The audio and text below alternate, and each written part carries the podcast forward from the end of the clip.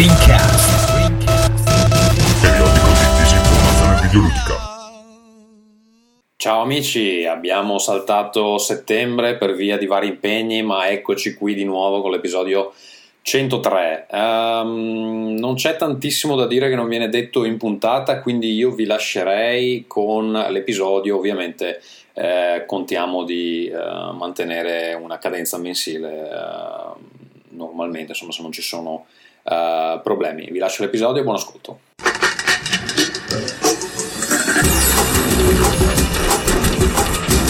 Rincast presenta Nerdcore.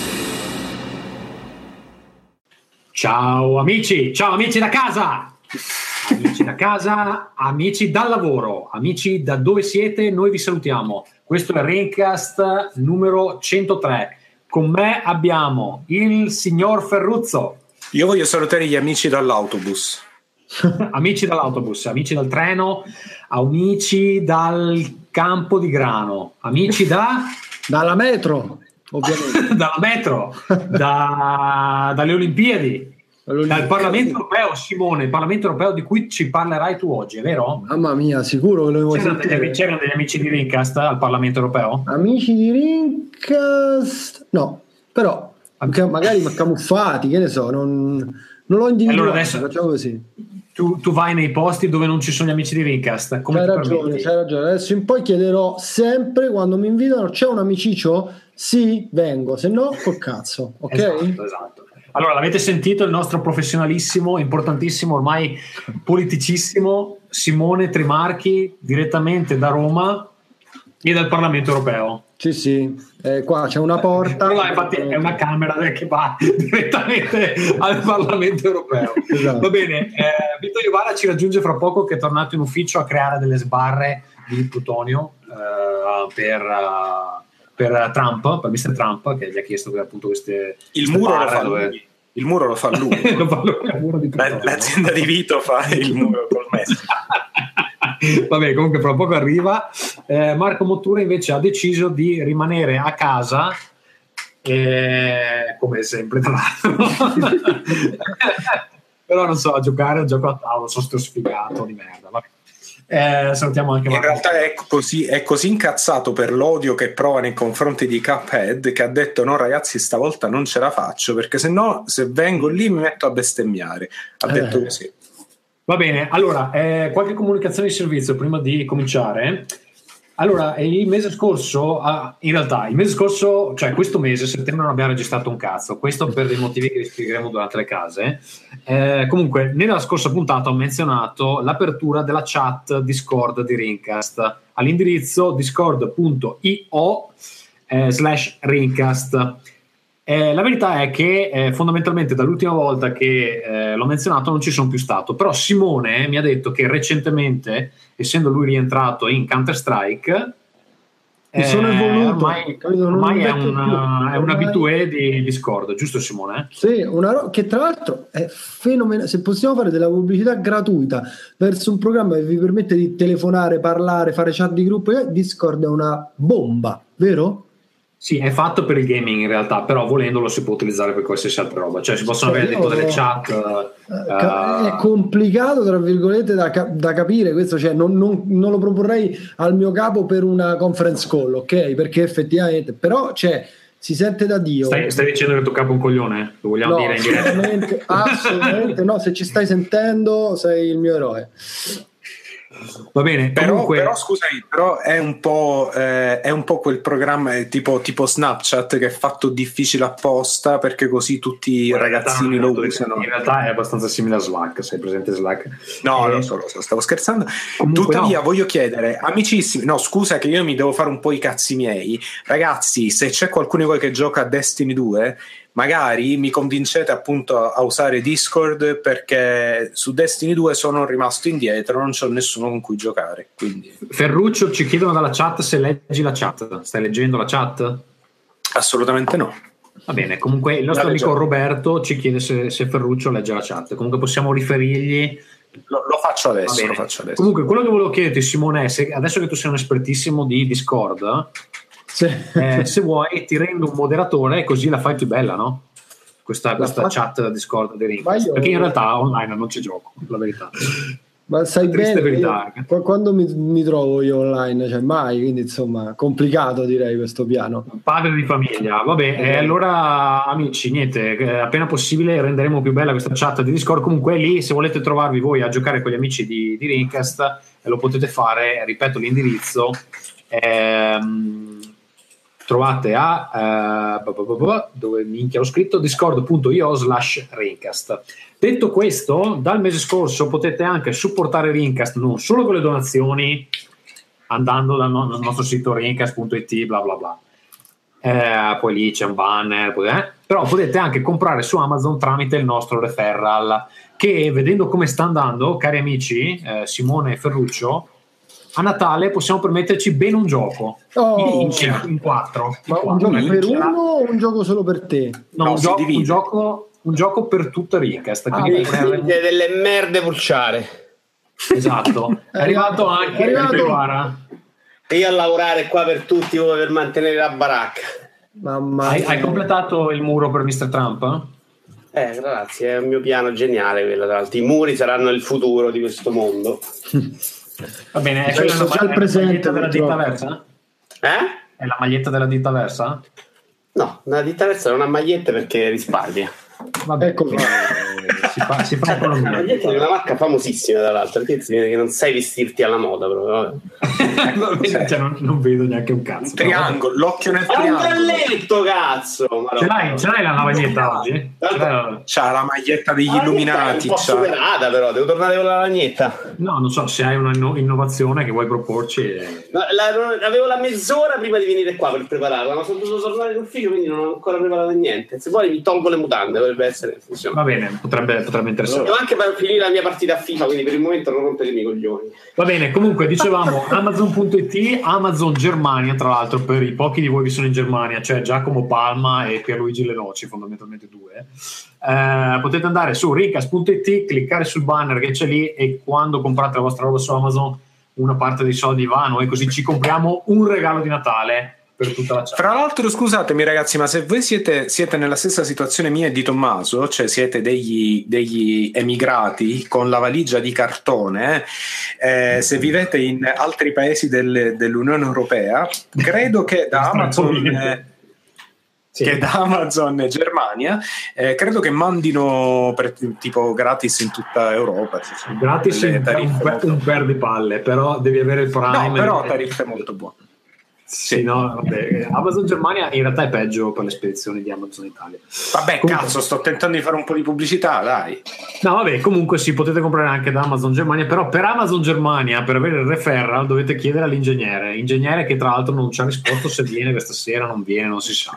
Che arroganza! Oh, Eh sì, grazie. grande arroganza, grande arroganza. Va bene ragazzi, così No, io- io sono preoccupato, non è un arrogante, magari sta male. Eh. Ma magari è morto e Eh, secondo non penso più di sia morto perché non ha risposto neanche ai messaggi, effettivamente. Va bene, ehm, Effettivamente, adesso subentra il panico improvvisamente. io, io- gli telefoniamo Sì, all'ingegnere per sì, per sì, sicurezza? una, una telefonata di, di sicurezza. in diretta? Sì, sì, sì, sì, sì, chiaramente. Eh, ho il telefono lì e bisogna qualcuno di E voi che cazzo te fa tutto io? Allora, tanto voi state Dai, in dai, come Sandra. Milo e bei tempi. È Italia, sì. Che paese è adesso? penso sia in Italia Però li chiamate all'estero. Se. Modena in Sì, Italia ricco sei. però sarebbe, fa- sarebbe molto divertente chiamarlo se tipo in India che così si sveglia Ah, sì, certo, a spese mie. Eh, come sei forte. va bene così andiamo con le case nel frattempo io partirei con la sigla di Casa Simone sono stato campione italiano di StarCraft 40.000 Killer 3 Winter Assault Dawn of War Io sono stato azzurro di sci. Eh? Io sono stato della nazionale di sci. stavo per battere il cazzo sulla tastiera così gamble Che bravo! Te lo dimostrerà.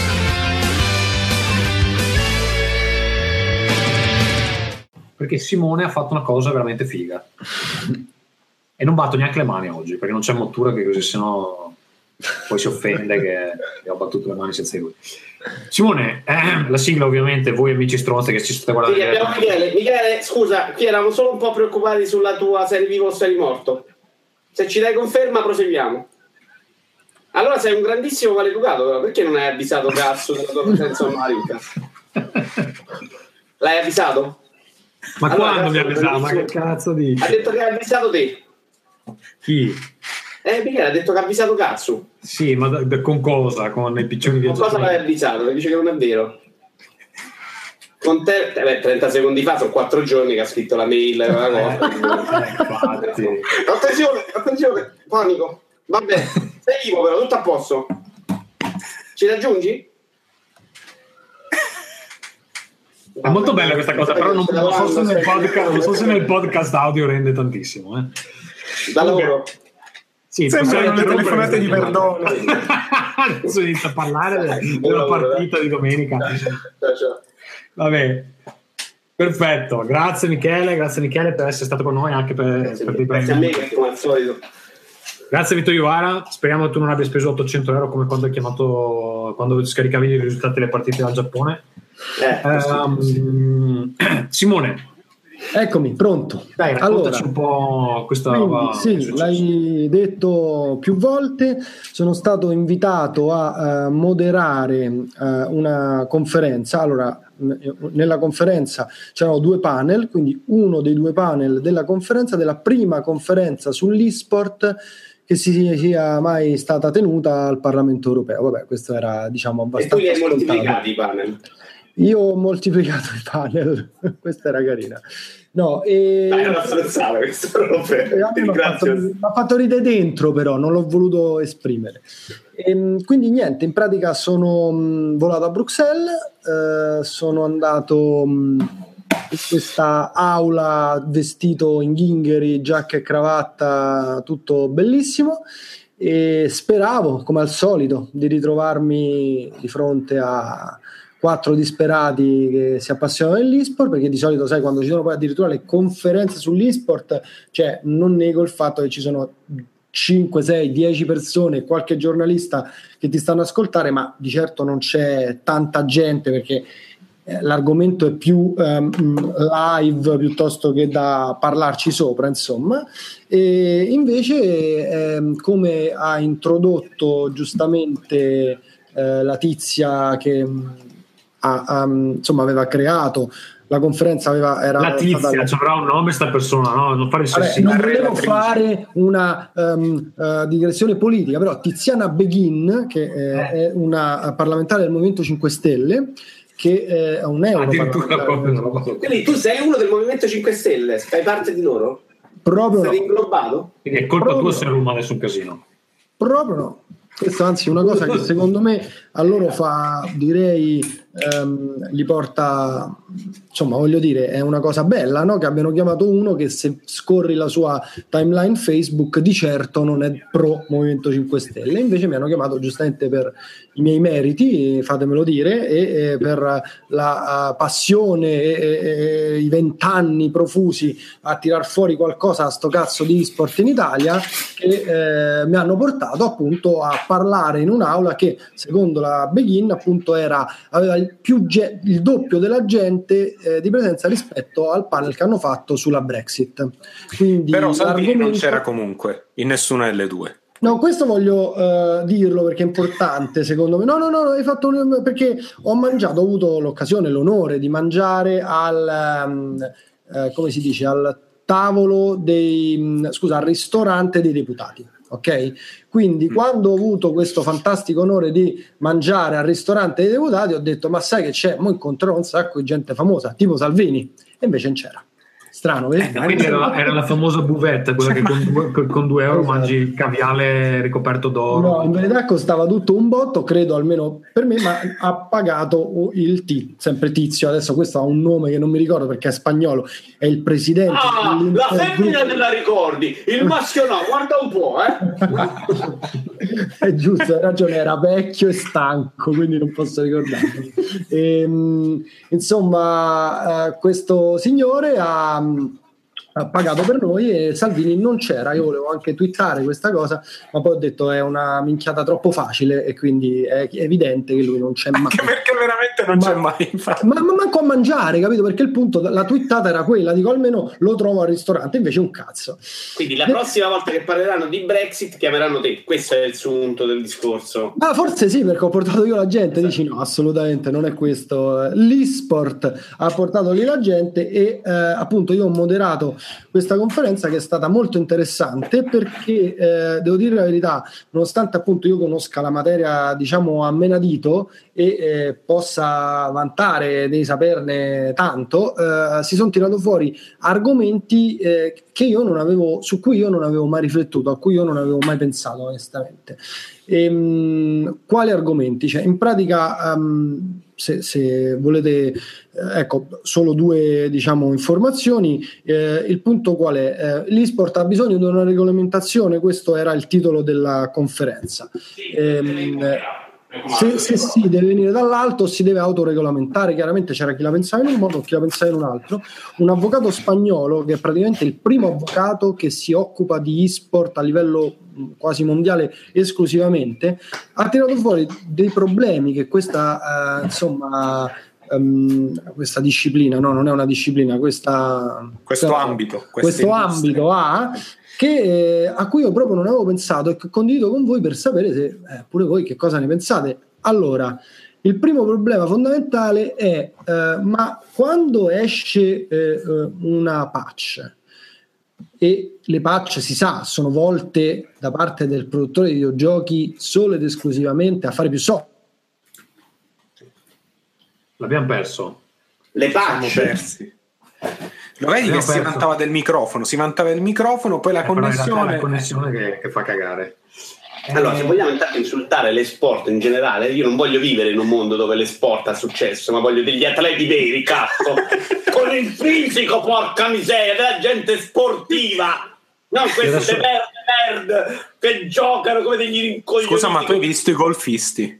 Ah. Scusa, quelli che giocano a golf, hai visto il fisico che hanno? Hanno una panza. questi hanno i soldi, vanno rispettati per un altro motivo. È gente che ha avuto i soldi da sette generazioni, è un altro tipo di rispetto. Quando vedi gente che non gliene frega un cazzo di quello che fa, che perde, vabbè, è contenta, capisci? È un altro tipo. Lo golf non lo possiamo capire ancora noi. È troppo Allora, noi siamo troppo poveri. Sai cosa? Non era nemmeno la connessione, era. mm, gli si era resettato il computer così. Ah, però per lo schermo blu. È un bel esatto. E Eh, allora bel- vai a bel fare esempio. l'esport col computer da pezzente. e vuole comprarsi un Windows eh, per giocare alle sport e poi vedi cosa succede. Va bene. Un eh, Windows, ragazzi. Ah, Un io devo, Windows. devo toccare assolutamente la scaletta mentre Ferruccio parla. Vabbè, ascolta, eh, cosa facciamo? Intanto che lui resetta, facciamo la casa di qualcun altro? Eh sì, Ferruccio. E se no aspettiamo lui, eh, certo, andiamo avanti. Ritmo, Ah, sarà- saranno 30 secondi. Allora, Eh, intrattienici tu, Ferruccio, dai. Delle minchiate su, su una cosa bella di questo mondo, rovinacela con la tua saccenza. io vo- No, semmai scusa, invece facciamo i professionisti, restiamo in ambito e-sport e io volevo dire che l'e-sport, nel, vi do così un- una visuale, una veduta nel- dal punto di vista di quello che succede in Svezia, è allo stesso tempo eh, ormai sdoganato con partite fatte in tv, canali specifici e cose così, però allo stesso tempo mi sembra che non ci sia l'eccitazione riguardo all'e-sport che c'era qualche, qualche anno fa. Forse Eh, perché adesso non è più, no, ma forse perché adesso non è più, f- è un po' più fratturato, no? Prima era solo praticamente StarCraft, e, insomma, eh, e poco altro, eh, Counter-Strike magari, però adesso ci sono tante di quelle discipline, se così le vogliamo chiamare, che non è, non è, è un po' che non sento, non ne sento parlare, almeno dal punto di vista proprio della, del, che so, dei giornali, del- della TV. Parlare in modo assolutamente serio a livello internazionale per dire Sì. quello che se ne deve occupare ha detto sì mi interessa ma l'ha detto con un tono abbastanza schifato per dire ma manco se mi uccidete ma appendete a un palo per le parli prossime quella Olimpiadi. disciplina, eh, delle, sì, ok. L'ha de- ha detto sì, per carità, non lo schifo proprio, però era chiaramente uno che stava tipo toccando la merda, proprio era, era quello il tono. Però già che se ne comincia a parlare come di una cosa seria, per dire quando hanno parlato di sport tipo il ping pong alle Olimpiadi hanno fatto un po' più fatica. C'è, c'era un altro, un altro sport molto famoso che doveva andare Allora, per prima, allora, prima ti- prima di tutto ti devi sciacquare la bocca quando parli del tennis da tavolo, eh? No, no, a me- ping pong, lo va a dire. Sono un campione, tra l'altro. Sono, sono eh, più forte di quanto sono forte a tennis, eh, ping pong, ragazzi. Per, di- per darvi l'idea di quanto sono fortissimo. Eh, Però ci dice che dal cellulare non si vede il video della live e che devo pagare la bolletta. Forse è lui che deve pagare la bolletta del telefono. Io non ho acceso, aspetta che lo vedo. Non acceso un cazzo, ragazzi, è un problema oggi, eh. Stai anche mangiando, cioè ormai proprio non c'è più rispetto Sì, per Vabbè, la... sto arrivando adesso, Sì, tanto sto mangiando delle fizzette biscottate che mi fanno Vabbè dai, la Ferruccio, facciamo andare a casa Ferruccio. Ladies and gentlemen, from Los Angeles, California. Noi tuffi siamo così, noi siamo tuffi blu, puffiamo su per giù, due meno poco più. Raccontaci della, della tua internship, che io intanto sto Beh, cercando delle andiamo. storie horror per notte horror. allora sì, andiamo, andiamo a casa Ferruccio se proprio, se proprio dobbiamo. Eh, volevo dire, volevo raccontare che ho trovato un, eh, un- una internship. Per, eh, come forse vi ricorderete, la fine di questo corso che sto facendo in game design prevedeva una Esatto, puoi- Puoi internship. dire internship che faccio vedere a tutti la faccia quando dici internship. Internship. Ok. Ok. Eh, prevedeva una internship di almeno sei mesi in un'azienda, naturalmente, insomma, con una posizione rilevante e mi è stata offerta eh, in un'azienda che si chiama Hat Rabbit che fa giochi in eh, realtà virtuale o comunque insomma AR, VR e tutta questa roba qui e che è un'azienda molto piccola fatta da due ex Dice Rovio Ehm, quindi gente con molta esperienza eh, che finora ha pubblicato un solo gioco che è molto carino si chiama Mary Snowballs ehm, e che è in Non è cui lavorerò sembra, sembra il nome di, di un film porno, Ferruccio. no Mary Snowballs non è che era tipo, Ah, tipo facendo i gargarismi con la ok. Quindi eh, in, in questa azienda lavorerò assieme al mio compagnuccio di classe preferito, quindi c'è anche questa cosa bella e ci hanno preso tutte e due assieme. Come game designer eh, comincerò a partire dal, eh, da metà novembre. Ehm, è una cosa insomma molto che mi riempie di, di orgoglio e di gioia. Ehm, e nulla, vedremo, vi terrò aggiornato, vi terrò aggiornato, insomma. È, è una, tu, un'azienda in cioè, cui tu in realtà credo- cosa, a che, che progetto ti hanno dato in mano, Ferruccio? Mi hanno dato in questo momento come a io cosa gli hanno dato in mano, per cortesia. No, no. Da-. Allora, io comincerò l'internship vera e propria a gennaio, però al momento farò con loro la specializzazione e quindi praticamente mi hanno dato da, da- da lavorare, eh, lavorerò su un prototipo che hanno già, insomma, hanno già cominciato e lavorerò al gameplay soprattutto di questo prototipo, quindi proprio al game design. eh, alla- in parte anche alla programmazione, però soprattutto al game design. ehm, per portarlo a un, a un punto tale che sia magari non pubblicabile, però quasi. Quindi questo, questo cioè, è quello ma- che farò. ma- ma gli amici da casa che vogliono vivere la, la fantastica vita del- dello sviluppatore di videogiochi si chiedono: Ok, ma allora a cosa ti hanno chiesto al colloquio? Cosa li ha convinti ad assumerti? Allora, li ha convinti il, il mio portfolio, ma anche insomma hanno chiesto al, al direttore della scuola eh, insomma, più informazioni su di me. E poi quando ci siamo incontrati, in realtà eh, ero il tipo di, di persona che volevano perché tipo. cercavano qualcuno generalista. Perché nella mia scuola ci sono quelli che si specializzano in level design, quelli che fanno più programmazione, poi ci sono quelli che tentano di essere più generalisti, appunto, come me, eh, sono, sono di meno. ehm, e però dipende, insomma, nelle aziende piccole è sicuramente una posizione più eh, insomma, che, che viene ricercata di più. Quindi, quindi niente, no, vabbè, ci siamo piaciuti fin dall'inizio, sono anche loro un gruppo di vecchi. Eh, tutti con figli, quindi insomma c'è anche quella cosa che il, il fascino dell'ospizio, no? Cioè quando stai lì e sono tutti come te, hanno tutti dolore alla schiena e così via. Ehm, ripeto, è un'azienda in cui se- io, io credo molto, secondo me faremo delle belle cose. Ehm, ed è gente anche che ha veramente un'esperienza pluriannale, plurimesale. No, Nonostante no, cioè- questo hanno preso te. eh, fatti due domande, fatti una domanda, datti una risposta. Ehm, e quindi nulla, vi terrò aggiornato anche perché in quanto a comunicazione fanno cacare, quindi mi sa che dovrò anche occuparmi di quello. Quindi magari nelle prossime puntate vi dirò amici, seguiteci sull'account Twitter eh, tal dei tali e così via.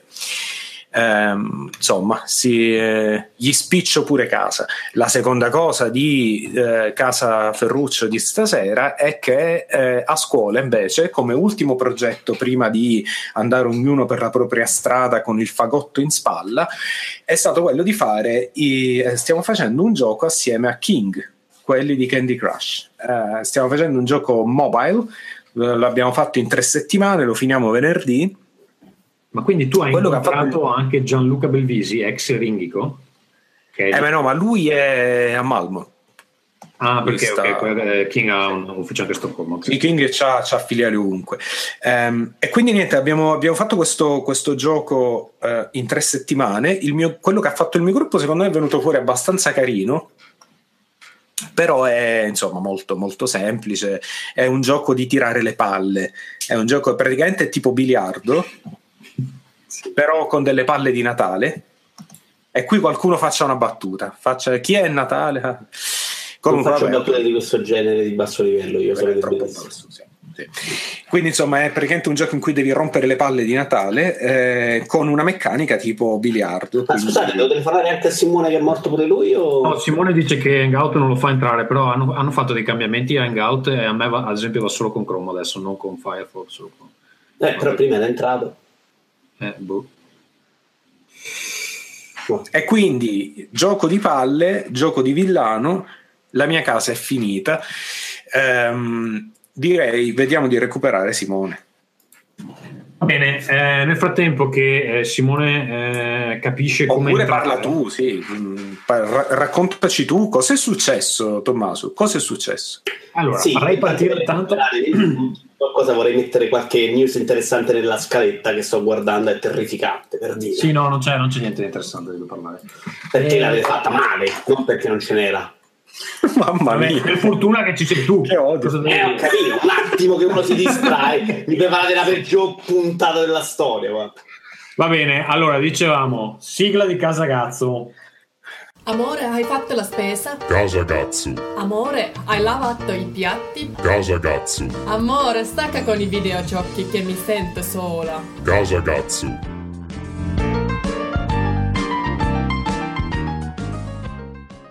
Cari amici, cosa è successo? Il 2 settembre mi sono sposato in Italia. È stata una bellissima festa a cui hanno partecipato Simone Trimarchi, Vincenzo Aversa e l'ingegnere. E chi è che non è venuto? Ferruccio? Chi? Chi? Eh, chi? Cosa? Chi? Perché Io- non sei venuto, io. Ferruccio? Perché sono povero e perché ho già deciso. no, perché Sì. andrò, andrò in Italia fra fine ottobre e inizio novembre e due viaggi in Italia non li potevo fare. Ferruccio, Mi veniva a costare uguale. Questa cosa della povertà non regge. Questa cosa della povertà non regge perché eh, il signor Vito Iuvara eh, non lo paga nessuno praticamente da, da 7-8 anni. Il signor Vito Iuvara, il signor Vito Iuvara mi compra. Esatto. Al mercato degli schiavi mi compra, quindi Ma Al questo è un po' del quello che fa credere il signor Videogame. Tra un po' se lo inculano a Gaganella e, e scoprirete la vera storia di tutto. Però Eh, sto cercando di recuperare Simone che chiaramente è inca- incapace di fare il Intendere di join. Sì, mi manda i video che io adesso che cazzo devo guardare. Cosa cazzo devo... grande Eh, ritmo, amici, grande ritmo. Teniamo. Ma no, ma perché poi è l'unico che insiste a scrivere su WhatsApp quando gli altri usano tutti in altra chat e quindi me le manda solo a me ste robe. Vabbè. E... Poi il telefono. Niente, sì, dai, telefono anche a lui, che così No. facciamo la, la puntata in diretta. Eh, niente, dai, allora è stata una bella festa, È Vincenzo. stata una festa bellissima, soprattutto perché non c'era una cerimonia a rompere i coglioni, devo essere onesto. C'è stata una mezza cerimonia che invece era molto bella, commovente. eh, Tommaso che piangeva, Tommaso che ha fatto piangere un po' tutti, c'è da dire. Eh, Sì, con la mia- con però con gran ritmo, c'era il gran ritmo, un po' a sorpresa visto che, la, che l'avevi organizzata. C'è stata, era stata veloce, bella, ritmata ed era, c'era solo il- il- la cosa delle doppie lingue, ma siete riusciti tutto sommato a tenerla sotto controllo? No, no simpatica, tutto tenuto bene. Il tempo ha tenuto nonostante un'acquazione del cazzo fantastico che sono riuscito a prendere sui denti nonostante l'avessi evitato. Perché un cretino arrivo preciso, porto tutti con mezz'ora prima perché io sono, sono tipo scemo e quindi devo arrivare mezz'ora prima. E quindi porto Simone e la moglie con mezz'ora d'anticipo. Come arriviamo? Scatta l'acquazzone, gente che mi abbracciava e mi ringraziava perché loro avevano evitato il temporale. Nel frattempo c'erano famiglie sparse per la strada che, che veramente non poteva arrivare all'autobus. Arriva un deficiente che mi dice che mi porti alla fermata dall'altra parte della strada con l'ombrello? Per fare questo gesto di grande persona per bene quale sono io mi sono fracicato completamente come un coglione. E vabbè però, eh, però resto è andato bene. Ma, ma scusa, scusa eh, Vincenzo, la vera domanda è: c'era fregna? cioè, ce, ce n'era con- normalità dai ce n'era, ce n'era. però io l'ho già detto a me non piace la, la bellezza nordica quindi, quindi ce n'era, però ce n'era, ce n'era chiaramente dai a me piace la donna bassa e pelosa quindi fa un po' più fatica Fammi, fammi un attimo aiutare sto cazzo Simone perché guarda mi sta facendo incazzare, non riesce a premere un dito. Allora, ok, ok, continuo, continuo la conversazione io. Vincenzo, il menù, cosa si è mangiato? Si è mangiato bene? Che avete mangiato? Cos- cose da polentoni? Cos'era? No, c'era un menù tutto scicchettoso di cui non ricordo più assolutamente un cazzo, quindi passerei alla domanda successiva. No, c'era tutto un antipasto assolutamente scicchettoso proprio da, da gente coi soldi. Eh, però era veramente cospicuo con tanta tanta tanta roba, un menù fatto sotto un androne di una bellissima villa ricavata da un pecoraio. Co- cosa? Tranquillo, io Simone, Tommaso, penso io a parlare del tuo matrimonio, non ti preoccupare, faccio un quadro perfetto. Però no, era veramente bella. eh, E poi niente, siamo andati dentro invece in questa tavolata fantastica che era organizzata con delle lunghe, lunghe tavolate in cui la gente poteva parlare, incredibilmente. Eh, non c'erano rotture coglioni, non c'erano musicisti a scassarti la minchia. E quindi stava una favola, guarda, veramente. Era un matrimonio pensato anche un po' con l'ottica del nerd, si vedeva chiaramente, ed era secondo me un di più. perché, perché dici sta cosa qua? Perché non c'era il musicista che ti rompeva coglioni o gente strana che mi infastidiva, cioè quelle perdite di tempo tipico da matrimonio che fanno scroccare la gente che, come noi. Che No, però scusami, però scusami, un matrimonio dove non c'è lo zio che si imbriaca, che si mette a ballare, cioè queste cose qua non è un matrimonio, non è. Ci deve essere un po' di quella. Io queste cose non le sopporto, quindi per me era perfetto. Cioè, era un ritmato, era perfetto. ta. Che a te generalmente i matrimoni non piacciono, vero Vito? Ma io li, non ci vado piacciono li matrimoni? odio. Invece mi sono, non mi sono mai annoiato, è stato tutto molto veloce, ta, ta, ritmo, ta, ta, ta, capito? Va bene, allora quello che va, continuo io, ehm, questa cosa ormai è risolta, finalmente è fatta, basta. Eh, cosa altro è successo in settembre? Eh, due cose. Uno, ho- allora per lavoro ho dovuto condurre una campagna su Indiegogo che alla fine ha totalizzato 150.000 euro. Che ha 150.000 dollari. sbancato Indiegogo, di la verità, Esatto. racconta. È stata la, la app più finanziata su Indiegogo e la quarta app più finanziata al mondo. Che come Scusa, ma il motivo allora perché hanno licenziato tutti? Grazie per Spoiler, spoiler. spoiler. Allora, il, eh, allora, il- la campagna è stata un grande ha successo. mosciato, ci ha mosciato. Sì, la campagna è stata un grande successo. Purtroppo oggi nel mio team ne hanno licenziati 5 su 7. Io mi sono salvato, ma eh, i miei colleghi no. no. E niente, no, il problema è che ehm, fondamentalmente anche con questo risultato che comunque è strepitoso, il mio capo aveva previsto di incassare una cifra che non stava né cielo né in terra. Gliel'avevano detto tutti che era impossibile e lui ha assunto gente comunque fissandosi su questa idea che, che avrebbe tirato dentro un milione dalla campagna. Però, cioè, ti dico, con 150.000 è la quarta app più, più finanziata al mondo. E quindi adesso fondamentalmente nei prossimi mesi dovrà andare a cercare altri investitori perché comunque cioè, c'è bisogno di sviluppare ancora il prodotto, eccetera. Solo che oggi è stata una giornataccia perché appunto nel mio team, che è il team del marketing, ok che la campagna è finita, quindi ci sono altre necessità, eccetera, però su sette eh, si, è, rimasti in due. E quindi insomma, vabbè, è stato un po' pesante tutto il mese, poi è stato un po' pesante oggi, eccetera.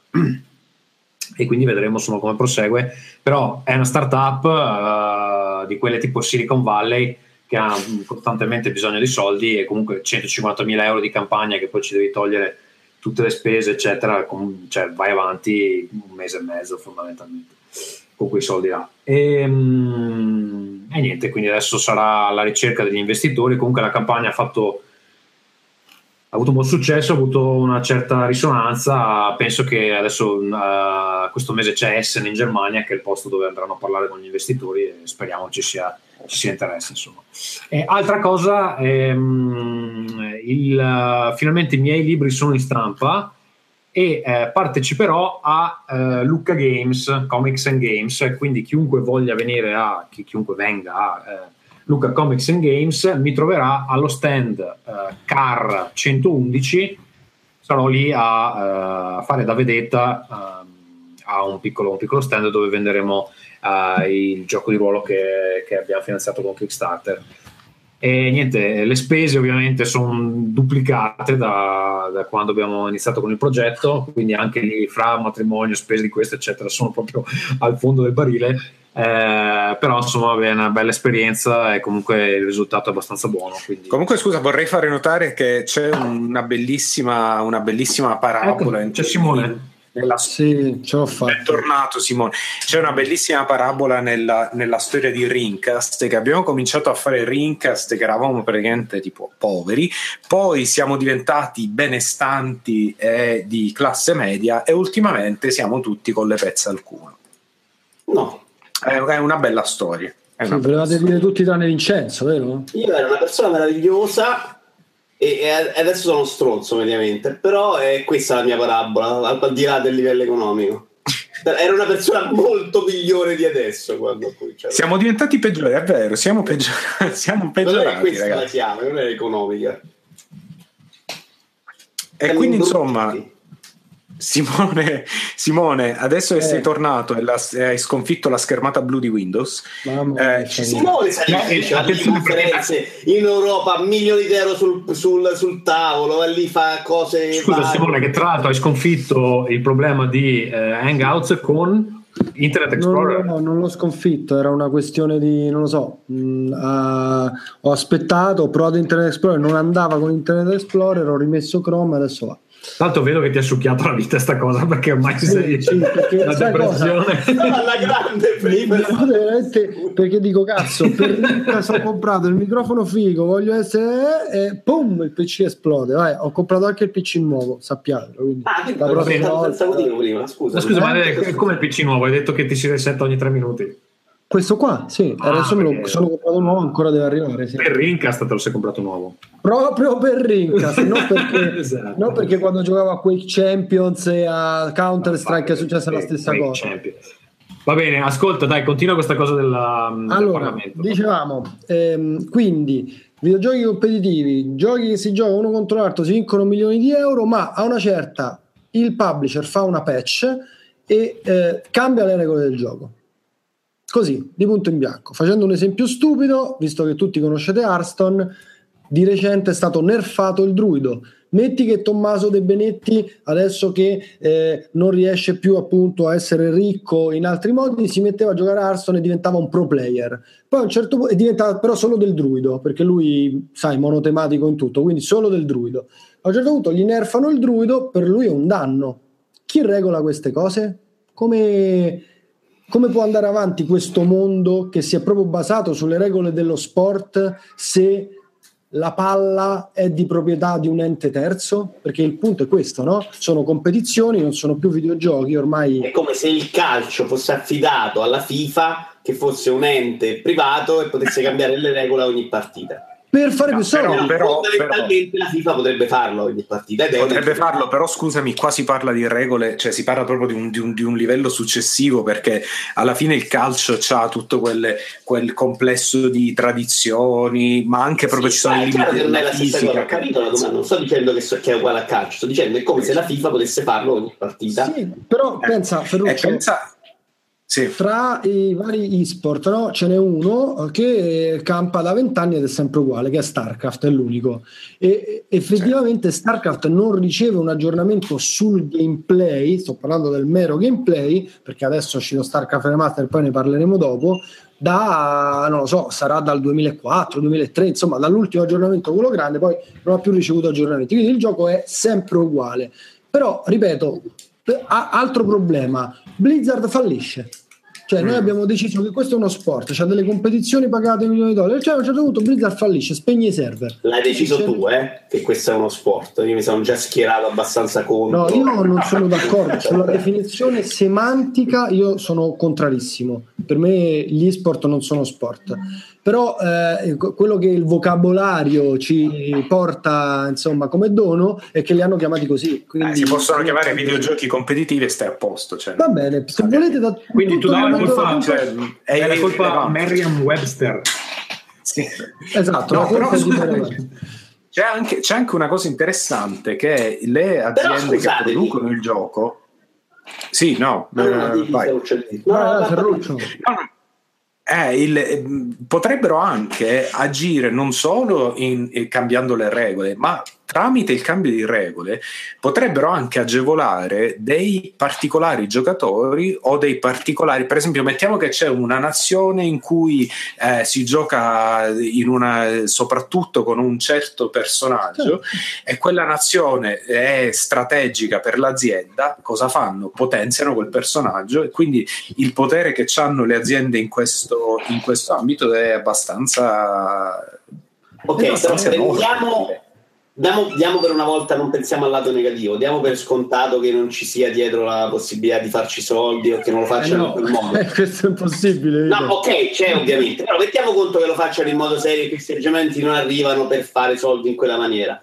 C'è anche un risvolto positivo della cosa, ovvero che rispetto allo sport, dove se uno deve nascere bravo, se ce l'ha di nascita e se no ti attacchi al cazzo, qui dà la possibilità di avere anche un ricambio maggiore. Cioè, cambia la patch, tu, Simone De Marchi, che sei bravissimo, puoi diventare meno bravo e dare spazio a un altro che magari è più bravo Sì, in ma- modo diverso. Allora, aspetta, che, che- che, eh, le aziende che producono videogiochi e-sport facciano di tutto per ampliare il loro bacino d'utenza con le patch e con le correzioni al gioco, ripeto, è evidente, però io credo che lo scopo ultimo sia sempre comunque fare soldi. Se, eh, siccome l'e-sport, ripeto, cioè uno deve veramente vederlo come una cosa diversa dai videogiochi, fa soldi in maniera diversa, il mercato si muove in maniera diversa, i giochi, anziché capito, puntare tutto sull'uscita, puntano sul dopo l'uscita, quindi è totalmente Però la, la risolvi facile, cioè metti che, che, che l'esport è basato su quella build eh, fino a un certo punto, dopodiché non fai cambiamenti. Basta, quello è l'esport di StarCraft o di delle Eh, sparatutto, e basta lì. Gli aggiornamenti facile, su quello sport non facile. Sì, Ferruccio infatti, che gioca su Destiny ti può dire che ah, su StarCraft lo puoi fare perché il server lo fai tu, cioè tu che sei un organizer dei tornei, decidi questo, quindi fai la regola e fai tu il server LAN su quella versione di StarCraft, mentre magari StarCraft è andato avanti. Su determinati altri esport non si può fare perché League of Legends, che è l'esport più importante probabilmente a livello mondiale, ehm, ogni volta che viene fatta una partita bisogna connettersi ai server, server, tra- server Vabbè, no, scusate, io davo per scontato che si può, un momento in cui diventa un fenomeno reale, cioè una roba che finisce alle Olimpiadi, lo organizzi in modo che poi puoi bloccarlo a un certo punto. Cioè, Sì, ma dico. infatti, ripeto, è una domanda, nel senso, come si ovvia a questo problema qua?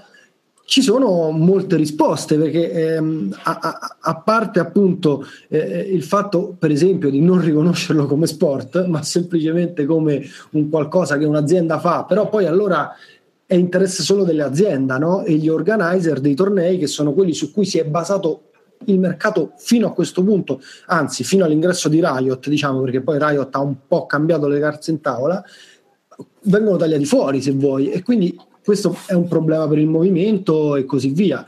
E, e ripeto, questa era la domanda diciamo principale. Eh, ce ne sono, sono stati sollevati anche degli altri temi negli interventi. E, ehm, eh, comunque sia, il punto è che l'utente finale, poi alla fine il giocatore, è quello attualmente meno tutelato perché per quanto riguarda dare i premi, ci sono un sacco di problemi. È per questo che poi si è scelta la strada sportiva, perché era l'unico modo, tra virgolette, per dare i premi senza fare concorsi a premi, gioco d'azzardo, che poi in Italia è un casino mega galattico. Anche in America, eh, te, lo, te lo assicuro perché abbiamo fatto delle ricerche in merito. Se devi fare un'estrazione è, un- è una roba, e intanto uno può partecipare anche senza fare quello per cui tu fai il- il- l'estrazione. Cioè, se tu dici no, ma dammi il like, che così facciamo l'estrazione, uno può- tecnicamente può partecipare senza darti il like. Ah, E- beh, sì. o, o qualsiasi cosa, eh, cioè qualsiasi obiettivo Tra l'altro, tra l'altro per i concorsi con i like su Facebook non li puoi fare perché sono In Italia, in Italia, tra l'altro, è, però è cambiato recentemente. Adesso puoi fare i giveaway, giveaway, insomma, già in maniera semi in linea con il resto del mondo. giveaway non è pago e poi ho un No, no, assolutamente. Però è una cosa in cui meno regolamentata, ma in Italia non la potevi fare. E rispetto al resto del mondo tu rischiavi tipo multe di 300.000 euro semplicemente per aver detto ti do sta cosa, c'era una roba terrificante. Mi Il sembra uscita la legge aprile scorso che ti salvi, ecco. Comunque l'e-sport è regolamentato diciamo a livello istituzionale solo ed esclusivamente in Asia. Si sono mossi delle altre persone, ci sono federazioni che stanno provando, ma nessuno è riconosciuto a livello politico o comunque sia è un- una cosa che conta. Attenzione, è entrato un bambino. Luca, piccolo mio. Loro sono gli Vabbè, ma ascolta, ma eh, la gente che ti ascoltava lì al, al Parlamento, mh, Sì. Sì, quello sono io, Luca. la magia della telecamera. Ehm, Sì, la gente mi ascoltava, io moderavo, eh, ci tengo a sottolinearlo, nel senso che comunque gli interventi erano fatti da altre persone, se volete vi dico tutti i nomi, eccetera, ma magari poi andiamo troppo lunghi. Io ho solo cercato di moderare, in verità ho anche punzecchiato uno che, ehm, che era... Ti sta sui eh, coglioni? li- No, beh, ci mancherebbe, era tedesco e quindi come tutti i tedeschi, no, sto scherzando. Insomma, era ehm, uno delle persone chiavi di ESL, SL è assolutamente. ESL, ESL. Electronic Sports League, è l'azienda principale per quanto riguarda i videogiochi competitivi in tutto l'Occidente, cioè escludiamo Cina e Corea, tutto l'Occidente ce l'ha in mano ESL e lui eh, quando io ho detto che secondo me un- avere uno standard e, e- e quindi sui tornei, sulla partecipazione, su ehm, per esempio le Sui penalità, pagamenti dei sui tornei. pagamenti, sulle penalità. Se uno viene beccato a barare, che succede? Viene squalificato da quel torneo, ma e basta, poi ne può fare un altro, è sbagliato. No? Se ci fosse uno standard, io credo che il movimento sarebbe cresciuto molto più velocemente e eh, avrebbe bruciato le tappe. Invece, senza uno standard, ha faticato. E questo Jan Pommer invece ha detto: no, vabbè, ma eh, fondamentalmente è, è sbagliato che venga imposto uno standard dall'alto. Eh, noi alla fine siamo i più grandi, SL è l'azienda più grande, abbiamo fatto il nostro standard usiamo il Eh, nostro vabbè, standard. E io ho fatto, eh, sì, bella, cioè, gliel'ho proprio detto, ho alzato la mano, sì, però SL è una parte del tutto. Mi potete pure dire che è il 90%, anche se tra l'altro non è vero, rimane un 10% che non è sotto quella cupola e quindi va regolamentato in qualche modo. Quindi fondamentalmente l'argomento è stato questo e ehm, ecco, ehm, chiaramente quello che ho ricevuto come feedback, vabbè, tutti erano molto contenti, hanno fatto i complimenti, eccetera, però eh, è, è la solita cosa politica, si parla, si fanno un po' di pubblicità e poi non fanno un cazzo. Ehm, su questo voglio ehm, dire perché una cosa. diranno, vabbè, tanto questa cosa non è assolutamente urgente, Esatto, ma- ma- la gente non arriva a fine mese, eccetera. Esatto, sicuramente non è urgente, ci mancherebbe, però c'è eh, eh, mh, tre anni fa al Parlamento europeo hanno iniziato con una conferenza identica sulla robotica e quest'anno l'Europa ha regolamentato eh, i robot. Quindi, cioè, non- magari l'e-sport non è come i robot, cioè è una roba molto meno importante che coinvolge probabilmente la vita di molte meno persone, perché la regolamentazione dei robot è importante soprattutto a livello di guerra, no? perché se no veramente droni che ammazzano e così via. Ehm, però non è una roba, cioè nel senso è successa comunque una cosa importante, che si siano poi in quella stanza c'erano praticamente i key player dell'esport occidentale, sicuramente europeo, proprio i più importanti. C'era il CEO di SK, un tizio che insegna a un'università che ha studiato il fenomeno e che ha detto una cosa molto interessante, che eh, nel recruiting in Inghilterra stanno cominciando a far pesare di più eh, il fatto che tu sia un capogilda di World of Warcraft piuttosto che un NBA per dirne una, eh, perché essere un capogilda di World of Warcraft richiede skill, bla bla bla.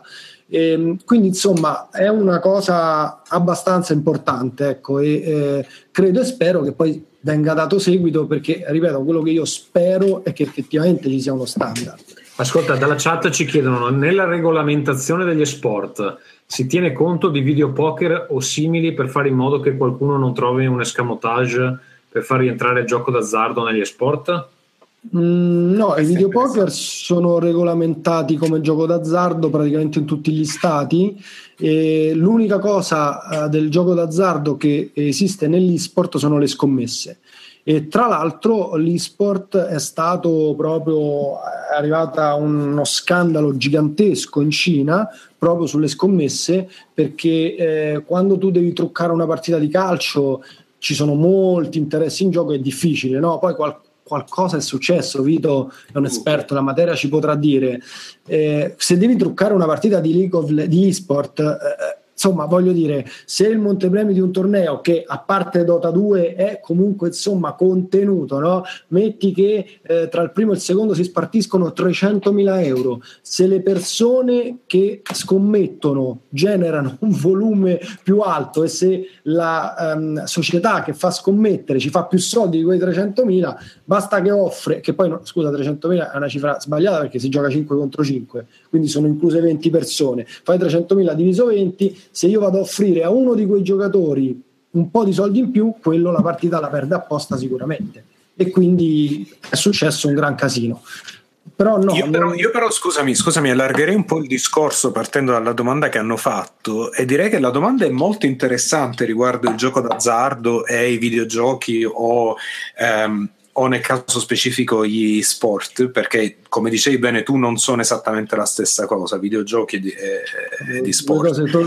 Eh, è una, una cosa di cui si comincia a parlare sempre di più e, e sempre più persone cominciano a chiedere anche un intervento del legislatore riguardo a- al fatto che moltissimi giochi eh, di fatto impiegano le stesse tecniche, le stesse tattiche del eh, videopoker, delle slot machine e del- dei giochi d'azzardo. Ci sono tantissimi giochi e mi sa che abbiamo perso di nuovo Simone. Eh, ci sono Abbiamo parlato tantissimi. una volta, sì, che sfruttano le stesse meccaniche.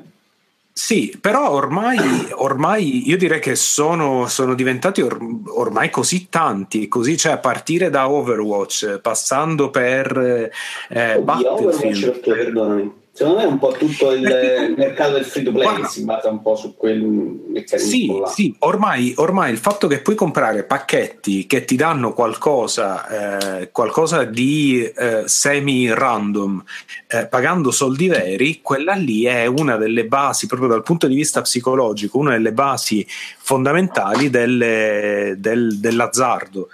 Ehm, e queste secondo me, cioè, secondo me qui dovrebbero, dovrebbe intervenire possibilmente l'Un- l'Unione Europea perché sono gli unici che hanno la potenza, come si dice, legislativa anche di, di- di- di fare la differenza, invece di avere 20 leggi diverse in ogni paese europeo. Per, eh, per dire che ok, se, se dai una, una ricompensa casuale eh, con si dice, insomma imprevedibile dietro pagamento di soldi, stai di fatto facendo azzardo e questa è una cosa che- di cui abbiamo parlato anche di recente nel corso di game design avanzato insomma il, il professore che ci ha fatto la che, che ci ha seguito in questo corso ci faceva notare proprio come questo meccanismo psi- psicologico sia assolutamente lo stesso sia che si tratti di videopoker sia che si tratti di skin Sì, per sì, un personaggio assolutamente, assolutamente. Eh. Comunque sì, credo che ufficialmente abbiamo perso Simone, quindi direi chiudiamo l'argomento e-sport e Sì. andiamo... Eh, Vito non hai andiamo- niente, te? Casa Vito. No, niente di importante. Tra l'altro, questa puntata non uscirà, penso, prima di sabato, vero? Che volevo farò una live incredibilmente. Il video del Vito Iuvara Show sabato. Secondo me esce. Cos'è, il- cos'è il Vito Iuvara Show? Il Vito Iuvara Show sarà la prima live su Twitch in cui proverò dei giochi, farò vedere degli recensirò gli amiibo che, che mi hanno qui, cosa che mi hanno chiesto in tanti. Nonostante su Twitter ci sia stato un sondaggio che aveva bocciato i video delle recensioni degli amiibo, torneranno in questo show. Ci sarà il ritorno del calcio, ci saranno delle cose da far vedere e poi giocherò delle robe. E poi ci sarò io che risponderò se c'è qualcuno, se non parlo da solo come un imbecille. Tutto qua. Molto bello, molto bello questo concept. Poi basta, poi ci sono i soliti racconti di io che vado a cercare di prendere soldi, la gente mi offre il 30% e finisce il risso, quindi ovviamente. eh, storie di tutti i giorni. È esploso il nuovo computer. Vabbè. Ma adesso gli dico dai, attaccati col telefono. Ma anche un po' attaccati al gli puoi dire. Eh, va bene, ehm, io andrei con gli argomenti di oggi. Ferruccio, ma perché non ti Dai, metti una bella lampada? Dovresti metterti una bella lampada in faccia perché non, cioè, ti vediamo un po' nell'ombra, un po' tipo il cavaliere su Eh, lo so, eh, c'è sta cosa, non lo capisco manco perché, perché la, la stanza è piena di luce. Dovrei mettere una lampada sulla scrivania, ma non c'ho spazio. Forse sei tu che sei ombroso, forse le, le tenebre che albergano Sì, nel tuo sì, sì. Sono come Nick Cave, guarda, c'è tutta questa, questo Sturm und Drang dentro. Esatto. Va bene, gli argomenti di oggi. Eh, Vito Ivara, tutti si è lamentato che facciano schifo, in effetti fanno schifo. Adesso vi dico, vi dico quali sono gli argomenti che andremo a eh, Il primo sorvolare. soprattutto è meraviglioso, eh, stiamo qui un'ora a parlare di questa cosa, guarda, voglio proprio... Li sorvoliamo. Andrew House ha lasciato Sony. Fine dell'argomento. Parliamo, no, parliamo, parliamone su Andrew House. No, Andrew House è quello che avete visto recentemente sul palco delle tre a salutare e se ne andava e l'hanno licenziato. Gli hanno detto vattene a fanculo. In realtà no. Guarda, l'unica era cosa interessante che si potrebbe-. Ferruccio, l'hai letta tu la news in cui spiegava perché? L'unica cosa che si potrebbe, si potrebbe dire, insomma, che un possibile- una possibile ragione è che di recente Sony sembra un po' eh, seduta sugli allori, cioè sembra un po'. Ma perché è stato pensato? No, lui ha detto cerco nuovi obiettivi. Va- Eh, vabbè, Esatto. Vito, eh, vabbè, dove, dove vengono a dire a te? No, È sempre tipo una bella persona che crede, ok. Quindi Scusa, secondo quindi- voi è un licenziamento perché, perché Sono sempre se li di sta questi- inculando? Cioè, A, a meno che non ti vengano a dire che è, è diventato il capo di, che ne so, di Xbox o di EA o qualcosa così, Sì, ma de- potrebbe nel anche 99% dei casi è un licenziamento.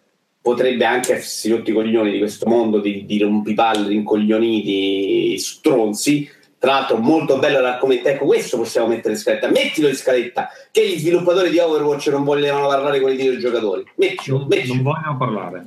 Sì, poi, sì. poi lo spiego. Sì. E magari si è rotto le palle di questo ambiente che, che è veramente malato, drogato questo ambiente dei videogiochi e ha deciso di fare altro nella vita. Ma quello può- è un super io- manager, ma figurati che gliene Allora, io, io no- non, l'ho, non l'ho letta la news, anzi l'ho, l'ho linkata ma non l'ho letta, ho letto che se ne va, vabbè. vabbè. Anche perché non mi sembra che Sony sia così mal- male che dici Però, però No, no, effettivamente, no. aspetta, Vito, una cosa, Ferruccio, eh, una cosa vera Ferruccio l'ha detta, e, e cioè che eh, degli ultimi tre prodotti che Sony ha lanciato di successo ce n'è uno, perché c'è PlayStation 4 che vabbè, grande successo, PlayStation VR che ha- è partita bene ma non sta di facendo granché, sta di cui, di cui tra l'altro hanno appena lanciato, hanno appena annunciato un nuovo PlayStation. VR un milione di pezzi, ma voi siete matti, cioè non è un successo. un No, milione di infatti, pezzi. guarda- ma guarda che, che quello- quella cifra lì è la stessa cifra di un anno fa cioè non hanno venduti No, era niente. 500.000, c'era stato un calo in cui loro si stavano, avevano cominciato già a non parlarne, tipo PlayStation Vita. C'è stato un grandissimo incremento nell'ultimo periodo e infatti al Tokyo Game Show si è riparlato di quello uguale da parte di Sony. Sì, infatti, Io infatti sono guarda, tornato, eh. Ciao, non è che, bentornato Simone. Non è che il, fa- il fatto non è che siano stati proprio dei flop. Anche, Io consiglio di cambiare casa, Simone, le finestre le rifacciamo alla grandissima di nuovo. No, Anche ba- basta cambiare computer e arriva do- domani se non sbaglio. Anche scusatemi anche PS4 Pro non è che sia stata un fallimento però se- secondo me Beh, almeno però non dal è stato punto di vista successone eh. Però Eh, no, infatti, cioè- cosa si aspettasse da PlayStation 4 Pro. Non è impossibile che per loro fosse quel segmento là di una roba messa ok. Però sembra che comunque in questo momento PlayStation 4 eh, cioè comunque Sony non abbia esattamente proprio le bombe in arrivo no? e questo dal punto di vista insomma corporate magari può essere un eh, sì, non c'è pensano che neanche rivali. tipo, Cioè, c'è i sei Esatto, Nintendo che esatto. però è- sembra non essere un rivale di Sony, sembra essere una che si è guadagnata un pezzo di mercato, ma per cazzo di nicchia sì nel suo, nel suo ambito E nel frattempo Eh, comunque sì Microsoft, cioè gli hai fatto passare la voglia di fare videogiochi a Microsoft. Comunque sai- il scusa sì vai. No, no, eh, recente- non ho la news, ma recentemente sentivo che in realtà, come si chiama il capo di- della divisione Xbox? Eh, Spencer? Sì. Eh, l'ha- l'hanno fatto sedere nella- al tavolo con, eh, con i grandi, quindi eh, di Microsoft. Quindi in realtà eh, la divisione Xbox non è data per persa, assolutamente. Eh, scusa, eh, ma magari l'hanno fatto sedere col tavolo dei grandi perché lui vale, lo portano a decidere qualcos'altro in Microsoft e chiudono Xbox, no? Io sta cosa che chiudono Xbox non sono No, ma che chiudono no, secondo me è di- è diventata un'altra cosa, che è diversa da quella che avevamo in mente prima, cioè della console, faccio videogiochi. Ah sì, una console senza giochi, bello. Un PC sotto la TV. E lo, lo ripeto da due anni in realtà, anche quando non sembrava poi così evidente, ma un PC sotto la TV con infrastruttura Microsoft in cui ci fai giocare tutto e la roba la, la porti di qua di là non è una follia fuori di testa, è una roba che non, non serve a me, non serve a un sacco di gente, ma se cominci a far funzionare meglio del Windows Store e dopo dirò un sacco di parolacce a Windows Store perché ci ho dovuto giocare due giochi è stato un disastro cioè alla fine non va malissimo cioè, una volta che la fai funzionare diventa la, la Steam Machine che aspettavamo da anni per dire, non è proprio folle folle Beh, io passerei avanti, però insomma, perché veramente. Va bene, possiamo, andiamo Piatto, avanti proprio così. Xbox One alle porte, mid generation upgrades, ne abbiamo già detto, insomma, boost e mezze console, non si sa. Xbox One X, comunque, per chiudere quello che diceva Vito in questo momento, eh, io adesso eh, non comprerò più un cazzo perché non so effettivamente qual è il mio orizzonte di stipendio al momento, eh, ma eh, dovendo scegliere fra 1500 per farmi un PC bello o 500 per farmi un Xbox X che mi fa girare tutto al massimo, eh, al massimo in ambito console, onestamente 500 a me non sembra un prezzo. Il cazzo costa 400 lo Switch, eh, non, non mi sembra un... è ottimo però ti fa girare tutto al massimo per 6 mesi quanto è durato Xbox One S che doveva farti di girare tutto al massimo Sì, il punto è anche cos'è quel tutto. Ci sono giochi che veramente ti Esatto. fanno dire, perché è anche una questione di Ma un, percezione. un poi- sacco di cose che escono su PC, ad esempio, o che sono multipiattaforma, però hai la Ok, versione- però la percezione, cioè, questa però la storia del- percezione non funziona così. Secondo me comunque questa storia del PC diverso, però c'è pure il discorso mouse e tastiera che non è proprio da sottovalutare. Cioè tu hai appena detto, eh, la roba che esce su PC poi la vedo al massimo, però la roba che esce su PC spesso sono sparatutto della Madonna 3D eccetera. No, adesso, cioè, scusa, ti faccio un esempio stupido. È appena uscito il nuovo Dishonored. Adesso no- non so se prevedono una versione Xbox eh, One X. Madonna, che nome di merda che gli hanno dato. Eh, Xbox io non riesco a dire Microsoft figurati come dire Microsoft Xbox One X Allora, è uscito, è uscito eh, il nuovo Dishonored che non ho ancora avuto tempo di vedere perché ho troppi giochi imp- imp- impegnati. Comunque, posso prenderlo o su PC, però so che il mio PC fa la stessa cosa che fa il tuo PC, Simone, cioè ogni tanto si resetta e mi rompe i coglioni. Posso prenderlo su PS4 che mi va a 30 fps con la grafica, eh, le, te- le texture di merda, oppure se avessero una versione Xbox X fatta bene, io Sì, però onestamente- c'è per sei mesi, fra sei mesi cominciano a fare giochi migliori e loro li portano Xbox One X, X, Y, X, eh, Z e tu devi riaggiornare. Vito, non, so- non sono sei mesi, non sono sei mesi, sono sei mesi. Ma perché non Xbox One S? Ma l'Xbox One S è una versione piccola dell'Xbox One, devi considerarlo come Xbox One, non come console a parte. Ok. È la versione mini del. del- del- Quindi non era nemmeno Pro, io non la considero no, nemmeno non era pro. Però Non era Pro, 4K. ma non aveva nie- nessuna differenza di, di- di processore. eh, faceva girare i Blu-ray e basta. Ok. Ma quello pure quella dell'Xbox One, eh? Vabbè, cos'era? Faceva girare dei Blu-ray diversi di No, Ultra. c'ha il 4K non nativo. Ah, vabbè, quello che è, vabbè. Sul mouse e tastiera Simone, non lo so, sì, è una cosa in più se sei quel giocatore là. Io in realtà sui giochi Ma non è se sei quel giocatore poco, là. anche sugli Eh, ma i giocatori, giocatori PC sono quelli, cioè non è che voglio dire, PUBG, eh, i milioni di utenti che sta facendo, li faceva col joypad, no? Non lo so, Sì, però io per esempio gioco a PC Simone e uso quasi sempre il pad. E calcola che il grosso dei videogiochi oggi, pure su PC, sono pensati per gio- essere giocati su pad. Dai, Io questo- pure, però guarda queste cose, però, quest- però non lo so, ehm, io non ce, non ce lo vedo tipo sto grosso pubblico che, che c- che per ora eh, appunto si gioca a PUBG a comprarsi una console, cioè secondo me Esatto, stanno... è questo. Non lo so, è proprio, anche, se, anche se è una buona idea sulla carta, io non, Però non oggi ci ci vedo... credono tanto, vogliono addirittura farla diventare esclusiva vera, cioè non Ma, temporale. ma manco se lo guarda, guarda, cioè, a, a meno che non se lo comprano pagando 2 miliardi di dollari come Minecraft, eh, non, non vedo come questa cosa potrebbe essere. E anche se fosse così, te l'immagini che tolgono la versione PC eh, da, da Steam, cioè i- ci vanno i No, terroristi, no, scusate. cioè, non- ma proprio manco per il caso. console, cioè non fanno Ah, arrivare eh, su che PlayStation cosa- 4. Sì, ma anche lì io non lo so se quel gioco lì, cioè eh, il, il PC nei, nei giochi grossi ehm, c'ha- c'ha un, è un ecosistema a parte, così come è, non lo so, esatto.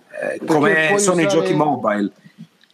Quello che può essere un capolavoro in ambito mobile su, su- su computer non funziona, su Sì, console. può non essere, funziona. però se di tante cose, se si era detto per esempio anche di Minecraft e poi su console comunque va benissimo lo stesso, quindi boh.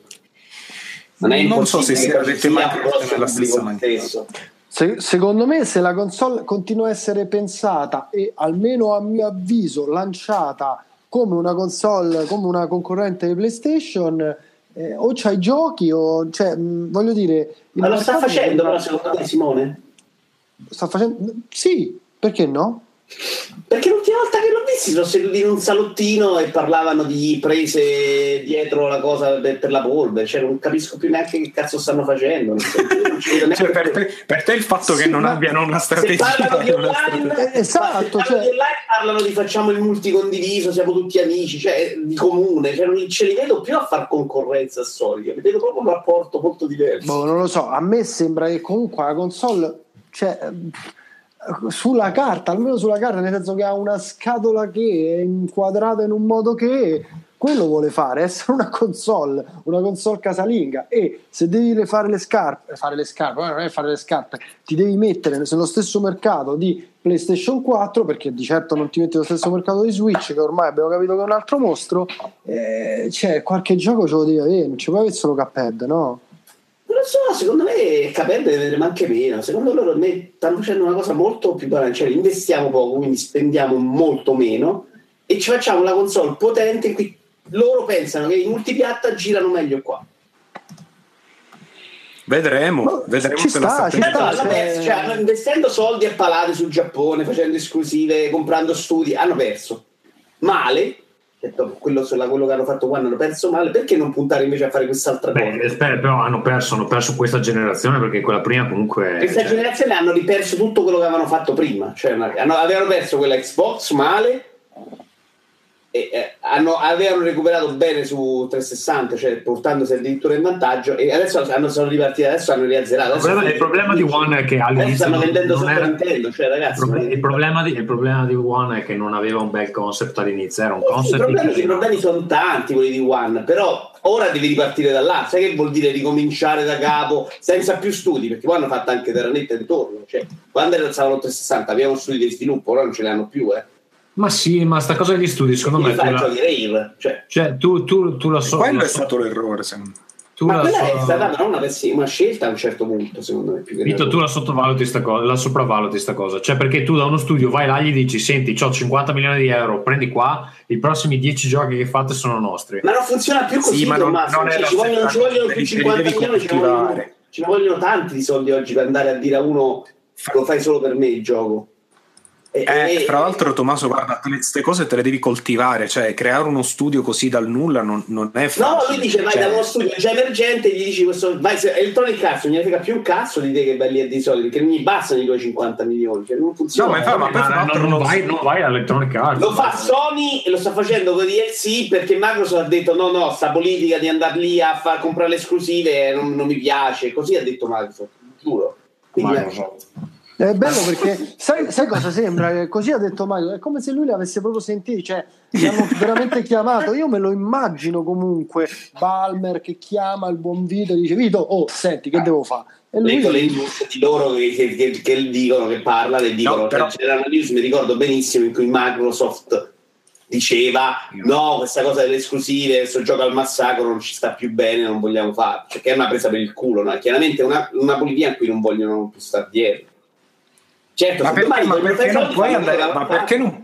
non puoi andare da Activision e dirgli ti offro 50 milioni di dollari per metterti contro eh, Sony? Cioè, non lo fa nessuno, non, non ha senso. so- cioè, se adesso su Sony vende 100 milioni quanto vendono capito? Cioè, non è facilissimo gli dicono No, ok ti do però- l'esclusiva per tre mesi e la gente aspetta tre mesi Va bene, Scusate, andrei avanti. po- poi chiudiamo, no, perché voglio Sì. fare una domanda a Vito. Cioè, l'unica cosa che non capisco del tuo ragionamento è perché tu pensi che questa sia una scelta e non una cazzata che loro stanno facendo? No, no, per me è una scelta cazzata, però è una scelta Cioè, Questo mi piace. che, che non sia una cosa su cui vogliono tornare indietro.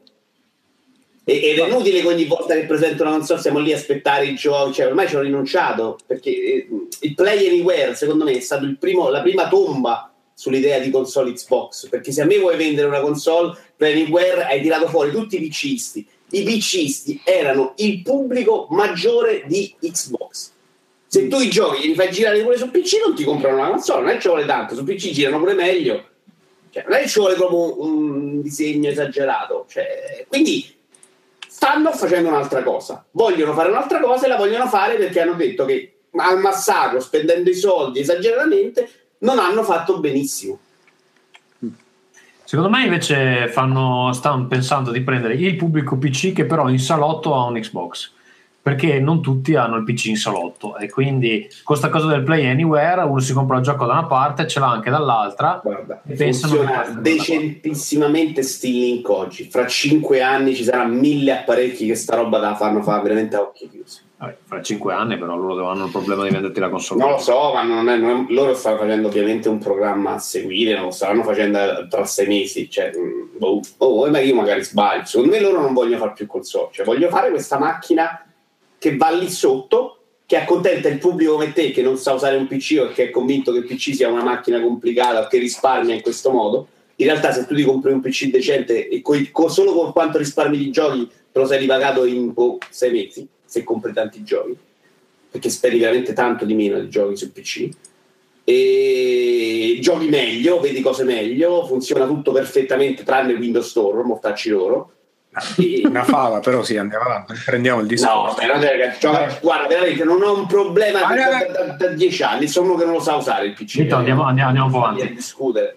Andiamo un po' avanti. Overwatch. Eh, eh, aspetta, prima di Overwatch, velocissimo, mi libero di questo. Retro Studios ha mandato un tweet e nel tweet c'è una zucca, c'è una zucca di Halloween e basta.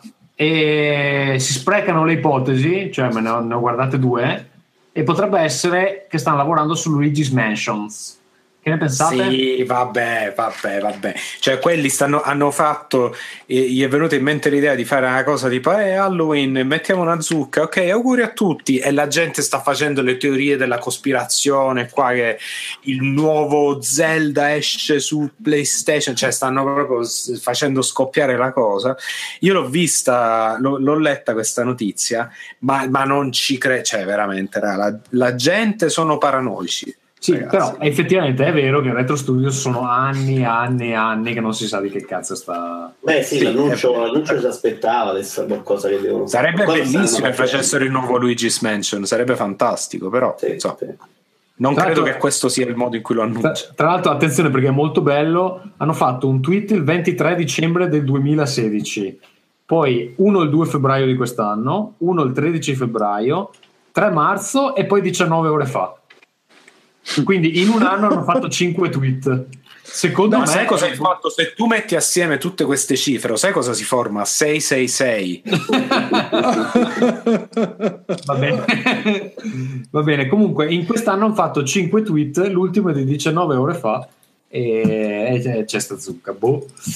Half-Life 3 confermato, dai. Esatto, va bene. Allora, prossimo argomento. Vito dicevi che, il video? eh, perché No, io sono. Non ci sei, ma, vedo, vedo ci solo sei, senza, senza video. Ah, no? sì, perché ho il telefono, non ho il computer. Ah, ok. Va bene. ehm, allora, Overwatch eh, Blizzard, cioè, non vuole parlare con i fan. No, non è che non vuole parlare, ha detto che ehm, siccome è un ambiente di stronzi e ogni volta che dici qualcosa poi la gente se l'aspetta, cioè eh, i programmatori hanno paura di parlare nei forum, perché se uno dice ok stiamo lavorando alla Qual è la, staccata", qual è la novità? Ecco. Vabbè, eh, Figurati, col popolo e-sport pubblicamente. proprio non c'è nessuna novità. Eh? Col popolo e-sport, che sono quelli di Overwatch, non c'è veramente nessuna novità di questa Ah, beh, no, ma che voi siete il popolo più stronzi ancora, io non l'ho mai negato. Cioè, se vogliamo parlare anche del popolo di quelli di Magic, proprio guarda, ancora di più. Eccomi qua, lo sapevo. E pensa, pensa che adesso c'è Magic Arena che quindi unisce le due cose, e sport e Magic, e quindi è proprio una roba. No- non, non ricordo che sia stato detto altre volte da qualcuno del settore. Cioè, lui diceva, cioè, metti là a dire stiamo lavorando su questa nuova feature molto bella. La gente dopo tre secondi ti mette le minacce di morte sotto casa perché tu non... Sì, è, è vero, è una, è una cosa, è una cosa relativamente nuova. E, e io ho notato anche che, non lo so, forse è la mia impressione, ma c'è un livore, un, ma, ma anche tipo l'aspettarsi veramente la cattiva fede sempre e comunque, ogni volta che... che c'è, cioè, provate per esempio ad andare, non lo so, su Reddit, su do- dove vi pare, su qualsiasi forum o, o- o- o sito, commenti in, in sito di videogiochi, che ne so, appena c'è qualcuno che nomina Ubisoft o Activision, una cosa là, c'è sempre la cosa, sono delle merde, sono dei pezzi di merda, quelli che ci lavorano, loro, i loro figli, i loro Li- nipoti. Li voglio stuprare. il- Sì, sì, sì, poi se per disgrazia c'è Eh, un'intervista a una donna C'è di quello di Project Cars che più o meno ha detto le stesse cose da dentro il settore, li ha sfondati. No, però insomma, però insomma, cioè, poi se per disgrazia quella che, che so, c'è un'intervista a una sviluppatrice donna, poi c'è la cosa là ancora di più, eh, d- insomma, mh, il, il, ehm, come si può dire, eh, la, la tossicità davvero che, che c'è in questo ambiente è arrivata a un punto tale che nessuno, anche quelli che ci lavorano,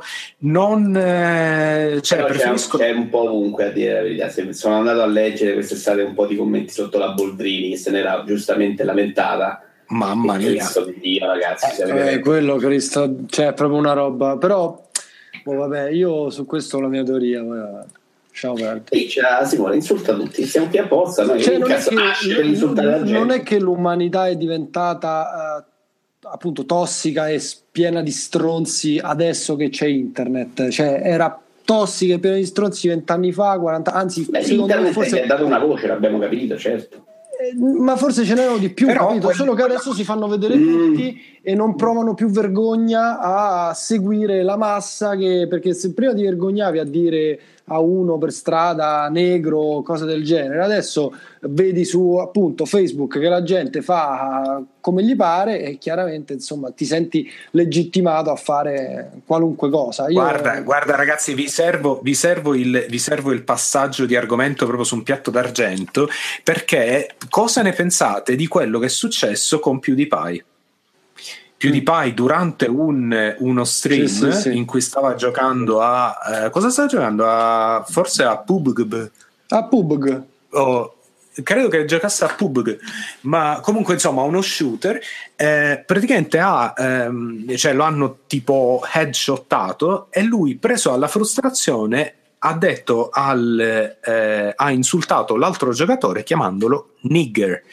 Negro. Eh sì. Ora ricordiamo che PewDiePie è un eh, eh, cittadino svedese, quindi non è che sia proprio, cioè, ora viene dal ghetto e chiama gli altri negro. eh. Quindi, ehm, però mi ha, mi ha stupito il fatto. No, ma mi ha stupito poi il fatto che eh, eh, eh, ho avuto, c'erano compagni di corso da me che giustificavano dicendo: Vabbè, ma sai, quando uno gioca si incazza. E mi voglio chiedere: ma chi è che usa negro come insulto? Se Eh, non pensa no, cioè, che non no. sia razzista, cioè chi è che non è razzista e usa quando si incazza, dice a qualcuno: Ma guarda che sei veramente un negro. Cioè, ma chi Ma, che ma dice che adesso non ho sentito proprio la live più che per giustificare, perché poi secondo me se hai quell'ascolto devi comunque responsabilizzarti. Ma allora Ma se problema ascoltassero le mie telefonate con gli amici, cioè persone a cui voglio bene, sarebbe un problema grave. un po' diverso però, eh Vito, un po' Sì, diverso. però lo usi mai come insulto. No, però- cioè, se uno ti però- Lascia perdere, però Aspetta un eh, attimo, perché un allora- attimo- sì. Ci sono due problemi. Uno, PewDiePie in passato, negli scorsi mesi, ha avuto già dei problemi. ha fatto faceva, quella cosa, quella, quella era ingiustificabile. faceva le varie cose con i nazisti e E quella era cioè, ingiustificabile, quella che ha eh, preso i due e gli fece mettere il cartello, quella è ingiustificabile sotto tutti i punti di vista. In più, Questa quando parli in inglese, quando parli in inglese, quella parola lì è un, è un problema. È un problema, secondo me, anche eccessivo, però è un problema, non, non si può utilizzare. Sì, ma E- soprattutto perché dietro hai Comunque, lo sai, io la, la cosa la ribalterei, quella dei nazisti, cioè nel senso mh, lo- chi l'ha accusato, la stampa, eccetera, l'ha accusato molto fuori di contesto. Non voglio assolutamente giustificare una cosa che io non avrei mai fatto, però era, Era mancanza di costruito- sensitività, però magari non era esattamente Eh, una cosa eh, direttamente razzista. Esatto, cioè questo non è una roba che lui è veramente nazista e ha fatto una cosa, cioè lui stava facendo uno scherzo, aveva questo scherzo tutto un contesto che lui l'aveva costruito, faceva ridere, non faceva ridere, no, non lo so, non mi interessa, non cattivo guardo. gusto quantomeno, sicuramente. Cattivo esatto, gusto va esatto. bene, però eh, lui è passato, non è passato dal cattivo gusto lui, Eh. lui è passato come il demonio, no? Secondo me quello sicuramente è più giustificabile che questo, cioè questo onestamente, come io credo molto in quello che ha detto Ferruccio, non usi quella parola se tu non, cioè nel senso ecco, Come ha detto insulto, telefonate con gli amici, cioè, insulto. Esatto, io con gli amici, a parte non lo uso negro, ma non mi viene, no? Posso fare delle battute razziste con i miei amici di bassissimo livello che sono talmente tanto grette che si capisce che sto scherzando, ok? Però, cioè, ripeto. Però cioè, non lo fai quando hai quel seguito lì, Simone. Eh, cioè, esatto, perché hai un seguito. su, su una live non mi verrebbe mai in mente di chiamare cioè, uno negro per insultarlo. Però No, sai, cioè, se, se la live è quella roba lì con amici può scapparti, puoi sbagliare. Eh, ma a me Però sì, stupisce proprio il fatto che no, questa parola no, venga no, usata no. come insulto. Per me è proprio. Sì, ma mi Cioè, anche se tu stai con un amico e a frocio, a strozzo, a pezzo del be- cioè, mm, troppa Però roba sì, questa ok. cosa si fa tra amici, eh, però se tu se mi Sì, guardi sì, sì, sì, esternamente- però Frocio, però Frocio per quanto Ma non, sia. so, io non è che sto lì a giudicare quello che va con gli occhi, cazzo me ne frega a me, però è brutto, No, no, no. Vai, vai in una Non è live che- con il mio migliore amico, ti giuro, il mio migliore amico, la mia telefonata che facciamo con questa persona, che è veramente una delle persone più Sì. cariche sulla terra, è a negro, pezzo del merda, strozzo, frocio, ebreo, va fu culo, così, ti giuro, eh, però è così, eh, è il nostro modo di, di, di dirci affetto. Poi, di- eh. poi dici anche pronto.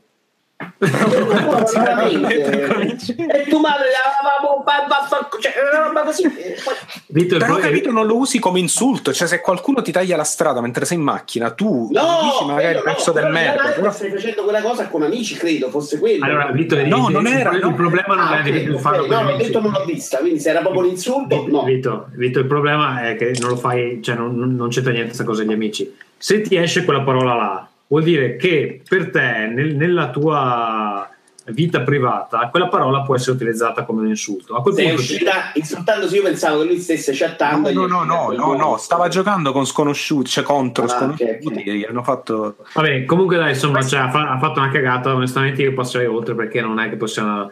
Eh, Vabbè, cavolo, preoccuparci. c'è sempre voi, parliamo di niente allora. Era bello questo argomento. Stava. no, è, un- è un argomento che ha talmente tanta rilevanza per il sociale.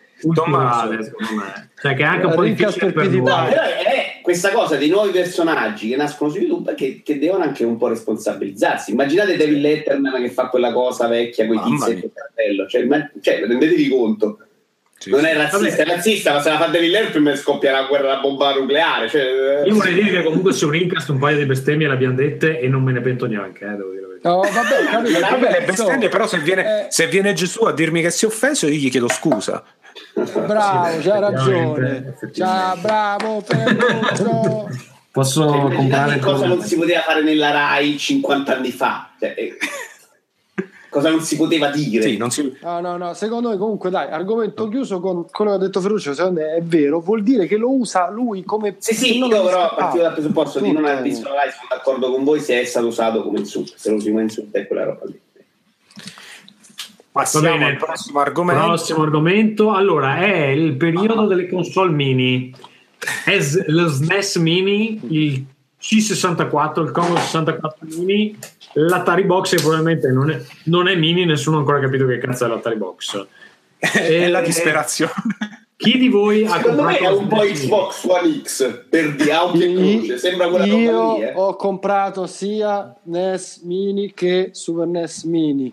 Voglio far notare a tutti che il NES Mini che ho comprato circa un anno fa, quando è uscito in pratica, perché poi non si trovava più, ce l'ho ancora inscatolato dentro al mio fantastico sgabuzzino. Ma sei Quindi, un pirla. Come sei. dice, Mai aperto, come dice mai aperto. un mio amico, mai aperto, come dice un mio amico, se non gioco alla roba nuova che esce, figurati se gioco a quella che ho già giocato. Però nella mia mente c'era la grandissima idea di regalarla a mio figlio e giocarci con lui.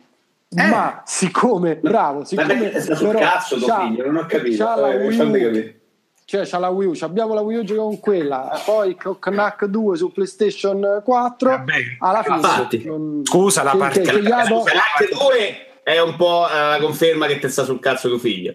Però No, c'avete cose no, migliori no, no, no, no, se, No, no, para- se allora, l'hai giocato superficialmente non sono No, d'accordo. ho giocato la demo verità. No, allora aspetta, aspetta, ragazzi, scusatemi, però non mi venite a dire io adesso come padre e come, e come persona Come di amante. videogiochi e come Padre, uomo, uomo, marito, mai, però insomma, il- io devo dire che farsi una partita con i bambini a, ehm, a Bubble Bubble è stata forse una delle esperienze più belle che abbia fatto. Il NES Mini è un, un oggettino veramente carino, poi logico, magari non ci giochi ogni giorno, però io ogni tanto una partita. È Eh? carino anche come oggetto da esporre, magari, invece di lasciarlo Fra l'altro, scatola. fra l'altro, ma poi ogni tanto una partita a Mega Man me la faccio, cioè una- o appunto a Bubble Bubble, che quel gioco è infinito, è splendido. Eh, E io sono Pac-Man, completamente insomma. d'accordo e infatti devo trovare adesso quando ho visto i giochi del Super NES mini, che sono meglio, cioè, fra l'altro. Esatto, io ho detto guarda, cioè, quello ce l'ho lì nello sgabuzzino, non l'ho mai usato. Però sono Ma anche molto meno giochi da una partita e via, mi è sembrato. Sì, Esatto, non sì, mi ha proprio sì. retto, cioè, ho detto ma sono troppo belli, devo farci giocare mio figlio, adesso vedrai che col Super NES ce la faremo.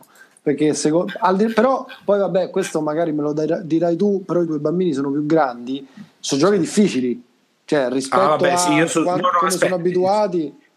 Allora, io il Super NES Mini l'ho comprato e l'ho comprato dall'Italia, lo farò spedire a casa ai miei genitori, cioè l'ho fatto spedire a casa ai miei genitori, me lo andrò a prendere quando vado in Italia, ora vi spiego il perché, però quello là è principalmente per me, perché comunque i- anche tipo un Mario World non è, non è proprio una cosa che a sei anni, sai, a sette anni sai giocare tanto bene.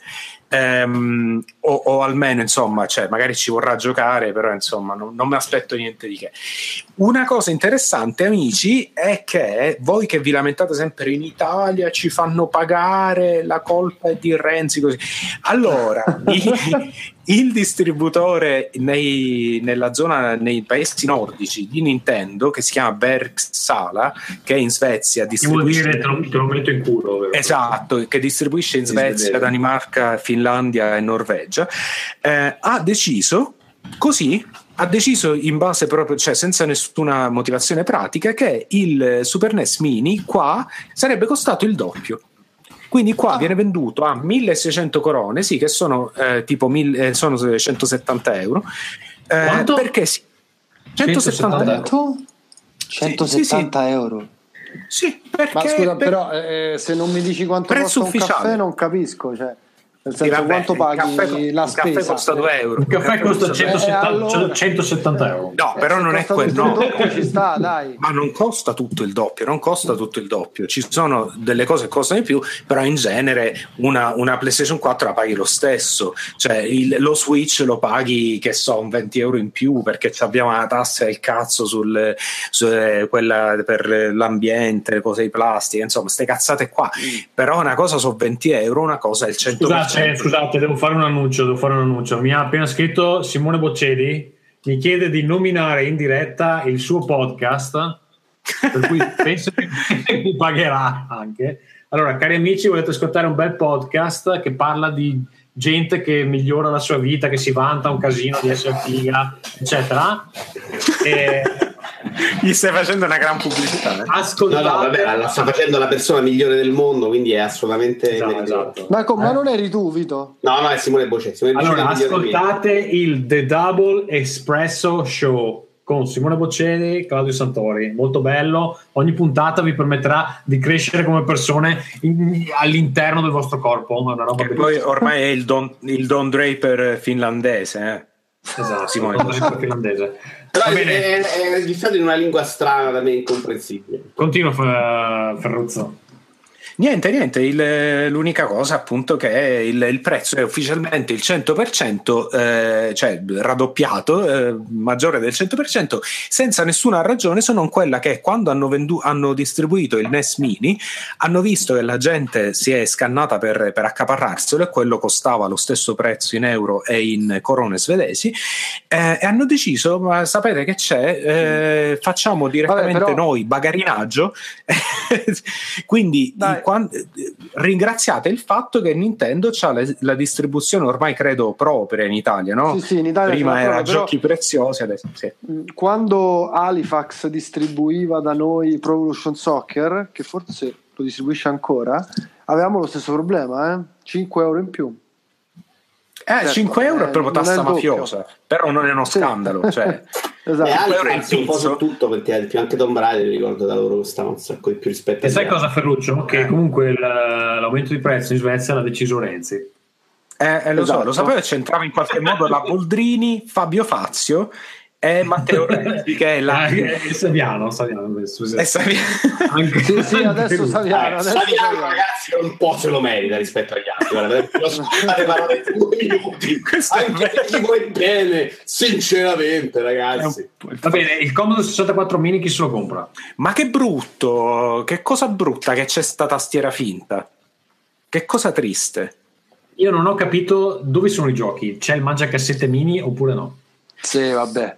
C'è una fava, non c'è. Eh, que- non lo so, a me fa un po' tristezza. Poi diciamoci la verità: il Commodore 64, tanta nostalgia, però i giochi del Commodore 64 non è No. Ferruccio, non lo dire. No, Mm, Dai, no, no, diciamolo, No, ragazzi. no, c'erano non cose belle, però insomma, non è non è, vero.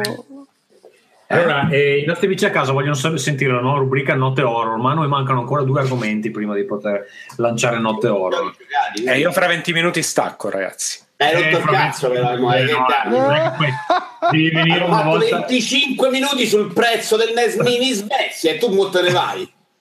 eh, che Eh, cazzo. scusate, ma c'ho anche una vita. Eh beh, No, ma c'ho una vita, ma devi venire una volta ogni tre mesi, cazzo. Eh, Eh, ma anche- scopo ancora, ancora, ancora meno. Ma Tra l'altro- tra l'altro lì è anche un'ora- è un'ora prima. dall'83 su su così appuntamento, dai. Eh, tu sai già che va a scopare, ma che Cioè, ragazzi, stiamo facendo qua del mondo. scopare come dice- vabbè dai. Eh, allora fine dei giochi in singolo spazio dei giochi di servizio. Vito l'hai messa a testa roba qua questo ti devo dire? Ah, eh, ragazzi, è questa cosa che ormai un po' tutte le grosse, i grossi sviluppatori stanno un po' dicendo, che è una cosa che- di cui si parla da tanto in realtà, ma stanno un po' dicendo che i giochi in singolo non hanno futuro e che eh, ormai si punta verso i giochi di servizio, che credo siano i giochi Destiny, cioè quelli in cui ti rompi il cazzo per più anni consecutivi, fondamentalmente, se, se- se devo proprio dare una definizione, cioè i giochi in cui tendono a tenerti attaccato con delle minchiate. E quindi, secoli. e quindi torniamo all'esport. Quindi l'esport è un gioco di servizio, non ho capito. Sì. E beh, che ne so, sono giochi che ti tengono attaccati. tipo League of Legends esiste dal 2011 e non hanno ancora manco pensato minimamente di fare il 2. Però non è che hanno aggiunto contenuti o cose varie o, o- stronzatine per tenerti incollato. No, Ma dico- come no? Ma se tu tutto basato su quello. Tutto Ah, sì? basato su Retention eh, is king. Esatto. Vabbè, allora sì, Cambia- se cambiano una regola, la gente sta più accalcata, creano nuovi campioni, creano questo, creano l'altro, stanno proprio così. Quindi alla Diablo. Alla Diablo va bene come paragone. Per farmi capire a me, eh, non perché. Sì, sì, sì, sì, asso- cioè nel senso poi Perché che si punti sul non competitivo, metto proprio sullo stesso livello. ma che si punti sul competitivo, sul cooperativo, su questo, su quell'altro, più o meno l'idea è quella, certo. Beh, allora l'idea è di farti comprare un gioco loro e farti spendere i soldi tutti là. Che secondo me è un po' il Esatto. modo per far crollare su se stesso questo settore, però. Ma Questo diciamo settore che in sì, che generale? per-. Per- Cioè, come si regge Vabbè. il mercato se tu non gli fai comprare i giochi Sarebbe che, più stanno, che produci in massa? Sarebbe più centralizzato, sarebbe più... No, aspetta, ehm, però cioè è diverso. Allora, se tu comunque hai eh, un tot di persone che sono impiegate, che un'azienda che spende dei soldi per fare un videogioco, com'è che li hai definiti che non ho sentito? Giochi di Vabbè, servizio. insomma, tipo Destiny, dia- giochi di servizio, eccetera. Semplicemente ne tirano fuori di meno, ma quello lì lo tirano, lo, lo fanno più figo, non è che muoiono i videogiochi. Cioè, No, punto- sai, sai dove dico io? se- secondo me, eh, intanto i videogiochi stanno uscendo sempre tanti. Il punto è, se io, Simone dei Marchi, gli faccio comprare un gioco e cerco di tenerlo bloccato su quel videogioco, lui non ne comprerà altri. A meno che non sia stronzo che si tende una roba nel- nello No, sgabuzzino capito, di ma al posto, di avere, al posto di avere tanti videogiochi di single player su cui passi X tempo, ne avrai uno solo su cui passi più tempo, X per 5, quanti te ne compravi l'anno, e giochi solo a quello, tanto ti Quindi piace. vendono meno videogiochi, i videogiochi continuano a uscirne però tanti al momento. Ho capito, ma l'industria Tanta gente fanno vende comunque i soldi. Non si aumenta Non è il che- mercato. Eh, I soldi No, sono gli stessi, ma li fa tutti Blizzard. Sì, vabbè, Ma però lì tutti in Blizzard? Li fanno gli indie, tutti, cioè, ci- tutti quelli esatto che fanno questo tipo di videogiochi. Sì, cioè, non è quando che, dico tutti i eh, Blizzard, come si tutti quelli che ci riescono, che non sono tantissimi. E quindi tanta detto, gente fa cioè, uscire videogiochi. guarda Stardew. Valley, guarda che ne so, PUBG, PUBG. lo stesso. eh, PUBG. Comunque, insomma, al di là del PUBG è più un fenomeno che altro. Però, cioè, secondo me, questo discorso qua che tu stai facendo lo puoi fare quando il videogioco è gratis, se è free to play. Sì, Allora, però se dico, fossero devi tutti pure free to play entrare nel mercato i videogiochi devono uscirne meno, se no sarà sempre di più la gente che entra nel mercato e la gente non compra il suo videogioco. E, e gente quindi si va a scornare. ci, sarebbero, ci sarebbero, così come ci sono già adesso, più grossi attori eh, come per esempio Blizzard, come per esempio, che ne so, Riot, così, eh, invece di avere un mercato più frammentato. Eh, guarda, È uguale, in linea di massima è vero. No, È un mercato che si ti spinge poi a fare le cazzatine tipo free to play perché non riesci a linea di massima è gioco, vero. bassi i costi, devi fare altri tipi di. e diventa una zozzeria. Però rimane, però rimane, comunque ci sono ancora molte nicchie come, come te e non, non- non sei il solo, che invece preferiscono videogiochi con un'altra Sì, ma struttura infatti e ci sarà sempre qualcuno che... che- sempre. eh, ripeto, la vera minaccia è il free to play. Il vero problema è il free to play ed è il free to play più o meno è solo su mobile, quindi per ora siamo a posto, a parte Sì. League of Legends, Dota.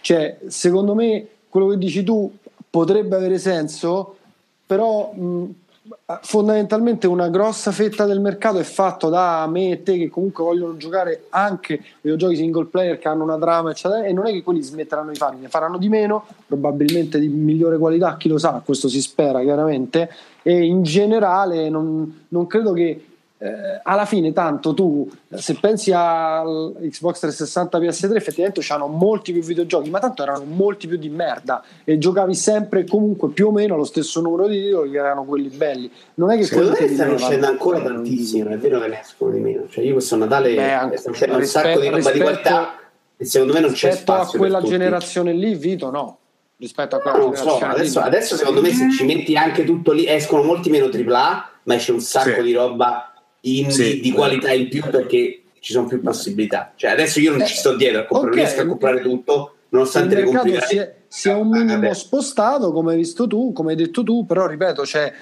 pensare che un mercato di questo tipo con questa dimensione 107 miliardi di dollari in tutto il mondo bla bla bla collassi perché se fa- Collassi è una parola grossa, però il bacino d'utenza siamo tutti d'accordo che non riesci mai a ingigantirlo troppo.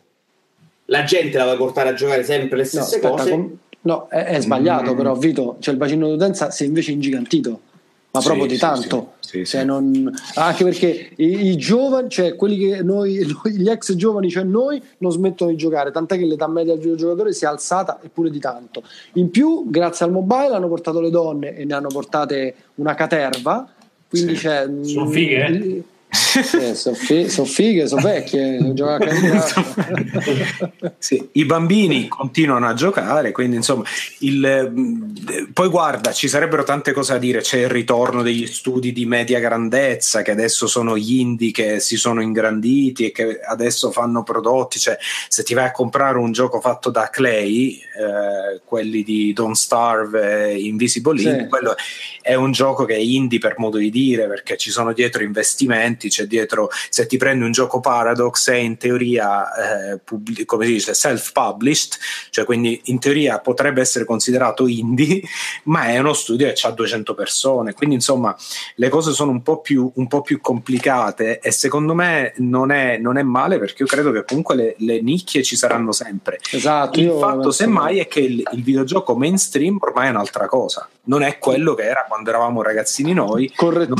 non, so- correttissimo. non sono più i giochi action, non sono più gli FPS, il gioco, il gioco mainstream è Rocket League, è, è Player Unknowns, Battleground, è, è LOL e così via. Esatto.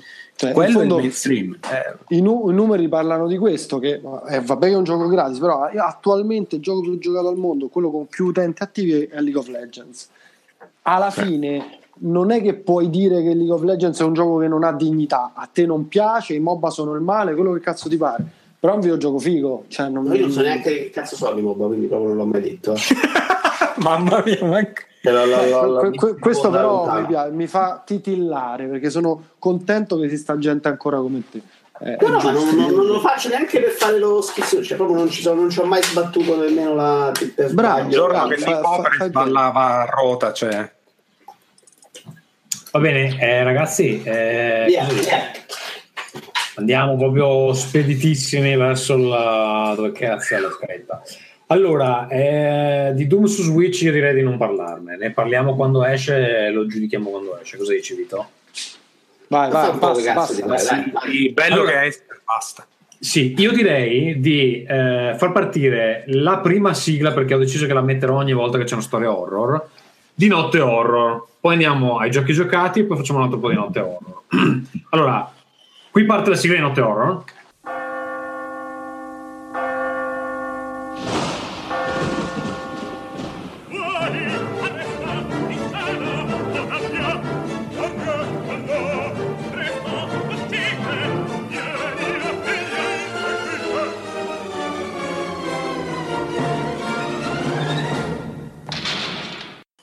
E faccio un applauso, Tommaso, però dai, grazie.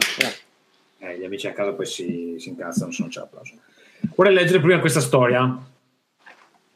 Eh, c'è una piccola premessa, dice io ho scritto un libro un po' corto che parla proprio di tre ragazzini che cercano un fantasma. Io ti scrivo una parte del libro. Se a qualcuno interessa, può comprarlo aggiungendomi ai contatti sul mio indirizzo Skype. L'indirizzo è Hans Ferrari. Inizio del libro. È un libro un po' corto, penso che sia tipo 10 righe, comunque eh, così. I ragazzi videro Susan arrivare e si nascosero di corsa. Anzi, non c'è neanche la E, si nascosero di corsa. Susan camminando entrò nel capio della corda che la afferrò e la tirò in alto a testa in giù. Joe, Derek e Kevin corsero immediatamente verso Susan e le buttarono addosso la botte d'acqua santa e di sale. Susan stava gridando contro i ragazzi, poi li implorò di liberarla, ma i ragazzi ridevano e continuavano a lanciare acqua santa addosso a Susan. Nel frattempo la stanza cominciava a riem- riempirsi di una strana foschia e i ragazzi continuavano a ridere non accorgendosene. Dalla foschia cominciò a uscire un'ombra. Susan la notò e stava dicendo: Ragazzi, ora basta! Le ombre nella foschia cominciarono a trasformarsi. Però c'hai paura? Veramente paura che non riesci neanche a parlare? No, stavo- avevo messo il microfono in muto. Mi sto Per- perché sotto. Tremava così forte. Vabbè, allora, fermo. Cominciarono a trasformarsi nelle due mani vecchie ringrinzite con delle unghie lunghissime. Da una di queste mani, pian piano, spuntò un coltello pieno di sangue. Ma i ragazzi continuarono a non accorgersi di niente. Poi dalla foschia uscì anche una testa bianca con delle voragini all'interno e di capelli neri che coprivano gli occhi dal quale usciva sangue. Ed infine dalla foschia sbucò l'intero corpo con un vestito tutto bianco e con schizzi di sangue ed aveva delle catene sulle mani e sul collo. Spiccò in volo verso la corda e la tagliò con il coltello spuntato dalla mano. In quel momento i ragazzi notarono il fantasma e gridarono all'unisono Ah! E corse. Allora, è una storia molto bella, una storia Allora, io, agghiacciante. continuo ad avere, io continuo ad avere l'orribile sensazione che stiamo prendendo per il culo dei bambini, però Allora, Doom su Switch, eh, volevo dire. No, secondo me, Ma però, perché dobbiamo fare notte horror? secondo me queste storie le scrive tutta la stessa persona perché c'è lo stile di scrittura identico fondamentalmente. Non lo so, poi, poi abbiamo una storia, poi più avanti ci sarà una storia con dei, dei- dei Ma io twist. inserirei, ho un'idea geniale, li metterei in coda all'episodio di Rincas, dopo che abbiamo No. parlato di videogiochi. Con No, te perché bisogna un attimo movimentare così il. Dai, Era parliamo di giochi, giochi, giochi che stiamo giocando, dai. intanto dicono Allora, però non è cose belle. Io La non ho parte- visto neanche il primo. Via. la ma cosa è il primo? Il primo non esiste. Ma il primo di che? È un film, non è la un serie film. TV degli anni 90, tipo. Ah, Sì. serie tv di 25 anni fa. Film TV in due serate. Va bene, comunque, nuovo hit, bella la parte dei bambini, ma praticamente Stranger Things e la parte horror l'hanno calcata talmente tanto che ti passa la mano. Va bene, ehm, io andrei con questi giochi che stiamo giocando. E cosa stiamo giocando? Eh, b- b- Vito non stai giocando? No, Ferruccio sta giocando a Cuphead. Io pure, io Sì. pure, io pure, non l'ho scritto perché l'ha scritto Ferruccio. Allora, è il gioco di cui voleva parlare, il gioco di cui voleva parlare Mottura. Eh, Sì, a cui- che non gli è piaciuto, No, gli ha ha fatto detto, schifo. ha detto che dai, dai, non, non- poi si incazza. Eh, dice che per lui è il suo gioco dell'anno meglio di Zelda. Eh, la Madonna, assolutamente no, non sono assolutamente d'accordo. Allora, Cuphead è un gioco molto, molto eh, affascinante, molto, ha molto charm, è molto carino, è difficile come la merda, e questo lo sappiamo tutti, è il Dark Souls dei, dei- dei giochi alla Mega Man, tipo, quindi è Io un... non sono, vabbè, perlomeno dove l'ho giocato io, cioè due boss del secondo mondo. Non so neanche d'accordo che sia così difficile. È un gioco bastardo. Eh, Ma è un gioco eh, che è molto- momento che impari Sì, no, si va avanti, non si va avanti. Infatti lo Sì, stanno sì, sì. finendo tutti, questo dimostra che così difficile non c'è. Non è, allora, non è, non è un gioco in cui ti blocchi e non riesci ad andare avanti. Se c'hai un poco di eh, tecnica del, del bisonte, cioè vai avanti e a testa bassa, prima o poi il livello lo passi. Però effettivamente è molto livelli, devi capire le cose. Esatto. È molto punitivo. Allora, secondo me è molto è bello, è bellissimo da vedere, cioè, da comprare anche solo per lo stile, la colonna sonora, è veramente, veramente bello. Eh, però come gioco in sé, secondo me, c'ha un problema per me molto forte. Non so, Ferruccio, non so se voi l'avete sentito nella stessa maniera. Secondo me questo gioco ha un problema di ritmo. Addirittura. Perché sì, perché c'ha secondo me è tutto. Allora, è basato principalmente sulle boss battle, no? Sì. Quindi la maggior parte del gioco è, è combattere boss. Ehm, E questo secondo me a gioca volte a ci favore sono- del ritmo. Però aspetto tutta la... è- eh, c'ha alcuni livelli che sono invece run and gun, quindi un po' tipo Contra o Mega Man. Io non riesco a fare a meno di pensare, mentre gioco a Cuphead, a quanto sarebbe stato più, ehm, più interessante. Se avesse avuto una struttura invece più alla Mega Man, se ci fosse stato più eh, meno, meno focus sui boss e anche, devo dire la verità, se fosse stato meno inutilmente punitivo, perché ci- secondo me ci sono cose che sì, è bello che sia un gioco che, che richiede impegno e, e tutte queste robe qua, però a volte veramente si tratta di imparare i pattern eh, e ripetere la cosa allo sfinimento, ri- ripetere i tentativi allo sfinimento e non mi dà poi così tanta soddisfazione eh, superare un livello. Mm, non lo so, mi sembra che sia che questa cosa del, ehm, de- della struttura non, potrei essere più in disaccordo su qualsiasi cosa tu abbia detto negli ultimi minuti e mezzo. Oh, strano, eh? Vai, vai. No, no, Non perché mi capita raramente di essere proprio così in disaccordo. Perché per dire. Ah, con cioè, Ferruccio? Mi pare che sempre, però vabbè. eh, solito dice minchiate, non è che uno è in disaccordo. Allora, perché no, mi piace moltissimo il fatto che ci siano dei, solo dei boss e non ci siano i vari livelletti uniti. Secondo me il ritmo è fantastico. Secondo me la cosa mi dà grandissima soddisfazione battere un boss. Mi piace tantissimo il fatto che i livelli che, che- che- che devi ripetere tutto lo sfinimento, però durano due minuti, cioè il livello quando, quando riesci, non è che dura tantissimo. Cioè, perlomeno adesso, poi magari il terzo mondo, non so dove sei arrivato, Ferruccio. No, pure io al secondo mondo. Ah, cavolo, sei stronzo. E... Perché pensavo ne avessi visto di più. E... Cioè, funziona in quel senso, è perfetto da questo punto di vista. Il suo ritmo è proprio questa cosa di fartelo ripetere velocemente, ma dura poco. È intelligentissimo nel fatto che molti boss che ho visto io, se non forse anche tutti, ma credo molti, non tutti, ehm, ha delle varianti al suo interno. Cioè, ehm, ti offre va- vari, diciamo, scogli nello stesso momento, ma si generano casualmente nel, nel modo Cioè, hanno di- diverse fasi. Hanno diverse vari diversi fasi, ma che possono variare, insomma, si alternano a Sì, caso sì, del corso del del livello che lo affronti e quindi offre anche un po' di varietà, insomma.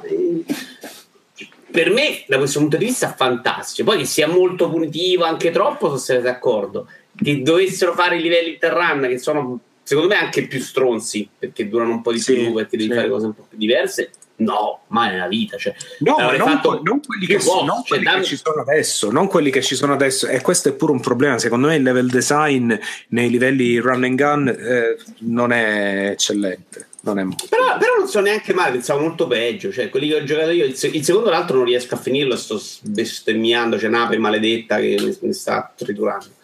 Ehm, però non è difficile. Ma no, mh, pensavo che a livello di difficoltà mi avrebbe fatto incazzare di più, invece mi sta divertendo, mi sta sfidando, ho grande soddisfazione quando vinco, mi piace tutto il resto. Un livello oggi ho visto bruttino, che era quello delle piramidi, che proprio non- rispetto al resto veramente abbastanza sotto. Funziona, funziona e ah, sì. Eh, carino, quello del però, secondo eh. livello dell'aereo, niente Sì, di sì. eccezionale. Eh, no, questa cosa dei boss è bella. Il problema è che ho l'impressione che non siano poi tantissimi come mi aspettavo, e quindi me ne aspettavo di più, sinceramente. Avevo sentito che era il gioco il record mondiale dei boss, e invece quanti sono? Sono tre mondi, ci sono quelli. O ci sarà tipo il quarto, però boh, vabbè, comunque no. Audio, video, bellissimo. Sì, quello è La fuori domanda di che si fuori. fanno tutti è: è un gioco che poteva funzionare anche senza il suo impianto audio-video? Mm, Vabbè, ma sti no. cazzi anche. Sì, sti No, cazzi sono no. d'accordo. No, però, no, senso perché poi che- è un gioco semplicino proprio. Cioè, se gli Sì. togli quello rimane un gioco molto semplice nelle sue meccaniche. No, però sai, sai cos'è? Guarda, allora i controlli sono molto fatti bene, il- la struttura, cioè il, il mo- proprio il, il gioco momento per momento è molto, ehm, è molto ben fatto, non è che ci si, ci si possa lamentare. Eh, però sì, naturalmente il, il punto di forza è il fatto che è splendido da vedere, ma per me non è una cosa negativa di per sé. No, è assolutamente il suo punto forte. Se la Però, ripeto, abbastanza secondo me- bene. Bella anche la mappa, per dire la mappa è piena di chicchette. cioè, Sì, sì, però secondo me, non lo so, eh, secondo me c'è un po' un andamento a singhiozzo e questo... Però non è andamento a singhiozzo, vai nella mappa e ti fai tutti i vari livelli. Cioè, secondo me è proprio l'opposto dell'andamento a singhiozzo. Cioè, vai, bo- boss, boss, boss, boss, boss, madonna, boss, boss, boss, madonna. No, eh, ma c'è un motivo problema- per cui i boss il- di solito alla fine sono... mm, Primo problema Windows Store, se fai al tab da PC ti cancella il salvataggio. Ecco. No, Mi ha tipo cancellato il primo mondo e sono bestemmie. Però qui, e qui è una cosa che ho scoperto, cioè rifa- e e stavo già, siccome ci ho messo parecchio a fare il primo mondo, perché devi ripetere tante volte, insomma, quando impari non è facilissimo. Quando lo sono andato a rifare, che, che li avevo fatti, in realtà ci ho fatti tutti o al primo o al secondo tentativo, perché poi una volta che l'hai imparato diventa un gioco molto semplice. E questo ti dimostra che è un gioco più di imparare che un gioco difficile. Sì, anche l'energia, anche la- l'ingegneria nucleare, una volta lo sai fare, è una cosa abbastanza semplice, però insomma. Non lo so se è come dici tu, cioè ci sono giochi che comunque se sei bravo devi comunque impegnarti, cioè qui devi impegnarti meno quando hai imparato e memorizzato i pattern. Ma grazie, ma perché ce l'hai impresso nel cervello e hai ripetuto 150 volte. Anche, madonna, all'inizio quel cazzo di bolla blu mi ha veramente devastato, poi era semplicissimo. Vabbè, comunque bello, bellissimo gioco. Ok, eh, Simone. Simone, Knack, parlaci di Knack 2, che ne sento parlare bene e non, non- non capisco il motivo. Allora, onestamente, mh, contrariamente a quello che Vito, con cui di solito in verità mi trovo d'accordo, dice dopo aver giocato la demo, che forse effettivamente non è la parte migliore del gioco, oddio, non saprei.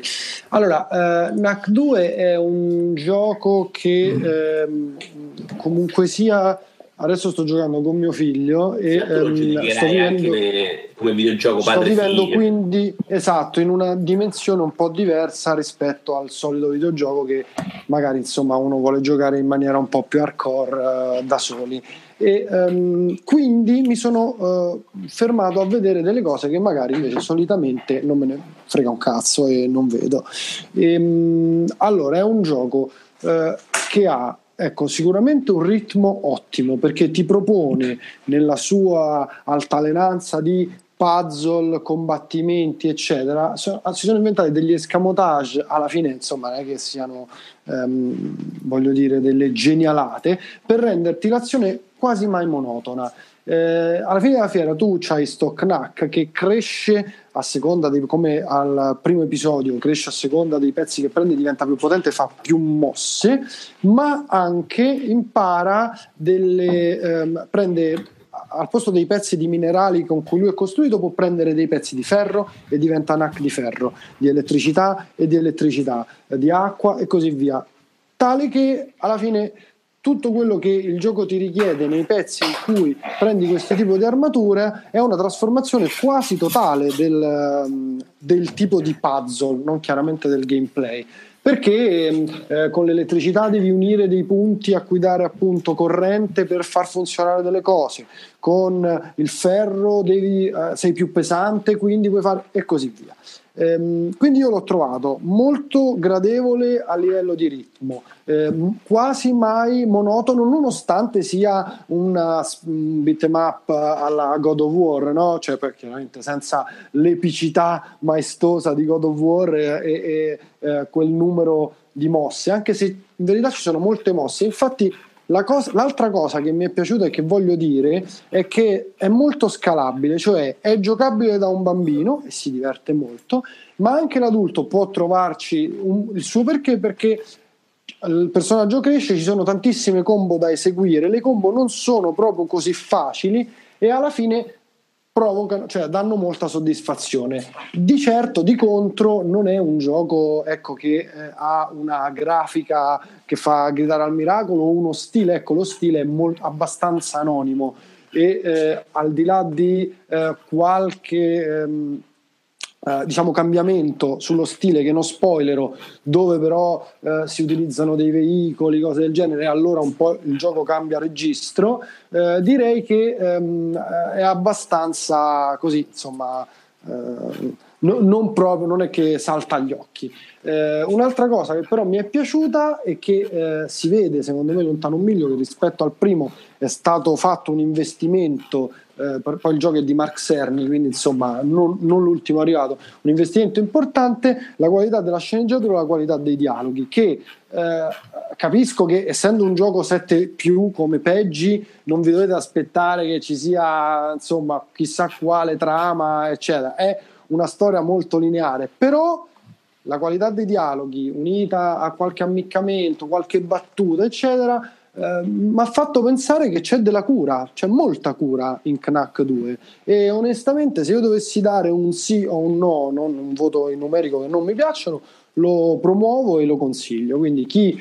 ha voglia di giocare, eh, certo, con un bambino è eh, molto molto più figo. Quindi se avete voglia di giocare con vostro figlio, eh, Sì, però con un bambino che conoscete, eh. Non Sì, prendete non- non rubate, non rubate dalla storia. Mi raccomando, i consigli di Rincast eh, badate bene. Esatto, amici di Rincast, non, non mandate in galera, non andate in galera per rapire un bambino e giocare a Posso dire due cose io su Hellblade? Vai. Allora, titolo di Ninja Theory che volevo che mi piacesse tantissimo. Invece ti ha fatto Eh, cacare? Purtroppamente è un titolo. eh, allora, l'idea fondamentale è stata questa: fare un titolo di qualità AAA però con un budget indie, eh, con l'idea di dimezzarne la, la durata. Allora, prima di tutto, secondo me la durata in realtà non è che l'hanno dimezzata. Dura 6-7 ore, che comunque vabbè, eh, sarebbe un AAA, sarebbe un AAA corto, ma non cortissimo, ecco, diciamo così. Cioè, io mi, mi ricordo dei AAA che comunque non durano molto più di così. Ehm, detto questo, esteticamente è bellissimo. eh, è, è questo ha, ha purtroppo qualche somiglianza con uh, Horizon, nel senso che c'è una protagonista femminile, vichinga, eh, questo ha tinte molto più horror, tra l'altro anche abbastanza gore, però insomma le somiglianze fra le due protagoniste sono significative. Comunque è il viaggio di questa Se- Senua eh, che eh, cerca di recuperare l'amato eh, andando a eh, El, um, l'amato morto, ha la testa di questo amato morto con lei, quindi si non sta proprio benissimo, e cerca di, di andare da El per recuperare il resto del corpo dell'amato per poi riportarlo in vita. Almeno que- questo è quello di cui si è convinta. Eh, ci sono delle voci che continuano a parlarle nella testa perché Beh, perché c'ha una testa Perché in mano, quindi insomma non... Esatto, il gimmick del gioco è che lei è pazza e quindi eh, tutto il gioco è basato sulle visioni che lei ha, su quello che le dicono le voci, su quello che è vero, su quello che è falso. E il gioco in teoria lo mh, inquadrano molto nella spiegazione di cos'è la malattia mentale, eccetera. Alla fine non è molto diverso da un Silent Hill, fondamentalmente. E poi quando si finisce il gioco c'è anche un simpatico documentario che parla un po' di- de- de- degli studi che hanno fatto, eccetera, che cerca di spiegare con quanta accuratezza hanno cercato di riprodurre alcune eh, malattie mentali, eccetera. E vi dirò che come mi aveva anticipato Mottura Marco, eh, in realtà il documentario secondo me è più bello del gioco, perché intanto ti dà una chiave di lettura del gioco che io onestamente giocare il gioco basta non, non avevo capito. E poi eh, il gioco in realtà non è divertente. E non è divertente perché dovendo risparmiare su qualcosa hanno fatto il graficone e hanno risparmiato sul gameplay. Eh, purtroppo nel gioco è un, è un gioco Non di credo che camminare. funzioni così, però scusa. Cosa? Non credo che il gameplay e la grafica che, che ci sia nel budget tipo gameplay grafica con eh, No, no, beh, ma te perché, perché hanno sostanzialmente limitato le cose che si possono fare nel gioco. Ah, ok. Eh, quindi Nel frattempo nel- qualcuno sta aprendo dei lucchetti. Sì, eh, penso sia lo svaligiatore di bambini che- di cui parlavamo prima. Ehm, allora, dico che hanno risparmiato sul gameplay perché nel gioco puoi fare pochissime cose. Puoi camminare, camminare più forte, puoi guardarti in giro con la telecamera e praticamente Puoi guardarti in giro più forte. No, tutti i puzzle del gioco sono basati su eh, delle illusioni ottiche che tu fondamentalmente ti devi posizionare nell'ambiente in un certo punto e allineare degli elementi. Una volta che questi elementi sono eh, allineati, si sbloccano delle- dei passaggi. Per Come fare- i segreti in eh, Batman eh, Arkham. Credo, credo di sì, ho- credo come alcuni punti di The Witness, eh, eccetera.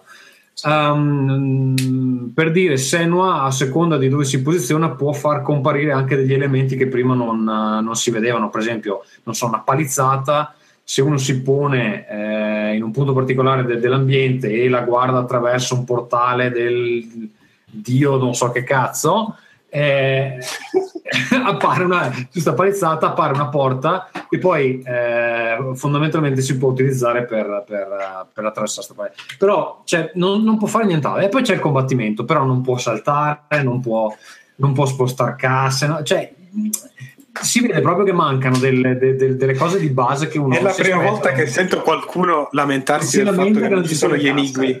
Sì, Esatto. enigmi con le casse. Perché quando hai tutti gli enigmi basati su spostare la telecamera, va bene per un'ora, non va bene per sette ore. E tu per sette ore fai la stessa cosa, con alcune minime variazioni. In più, secondo me, un'altra cosa su cui hai risparmiato è la storia, perché allora, se non è fatta benissimo, ha de- de- delle espressioni molto realistiche, eccetera. E poi lei parla con dei personaggi che sono nella sua testa, ogni tanto appaiono nell'ombra, però si vede che sono stati fatti in un modo per risparmiare soldi. E qui- e qui- sono le quindi- ombre tipo. Sì, e quindi ehm, in realtà ha anche delle parti che sono un po' filmate tipo film proprio. E, mm, il problema è che in teoria il giocatore dovrebbe avere questa grande connessione em- emotiva con eh, i personaggi e la storia. Solo che questi personaggi non vengono sviluppati perché non avevano i soldi per svilupparli. E quindi tutto il gioco è basato su sto dramma che Senua vive, di cui noi non ci sentiamo partecipi perché di questi personaggi non sappiamo un cazzo, non sappiamo il passato, sa- cioè dicono anche delle cose, ma è talmente verboso sto cazzo di gioco che alla fine non ti, non ti interessa nemmeno più di cosa stanno parlando. Ha, dei- ha un paio di bei momenti, però veramente non, non mi è piaciuto. Il combattimento, secondo me, è anche eh, interessante. eh, ha questa visuale dietro la, la schiena, un po' come il prossimo God of War. Però è limitato perché il numero di mosse da fare sono, non so, 5 e i nemici da affrontare in tutto il gioco sono 5 più 3-4 boss. I, bo- i boss, a dire il vero, sono anche belli. Eh, sta- eh, mm, s- sono molto più variegati dei nemici normali.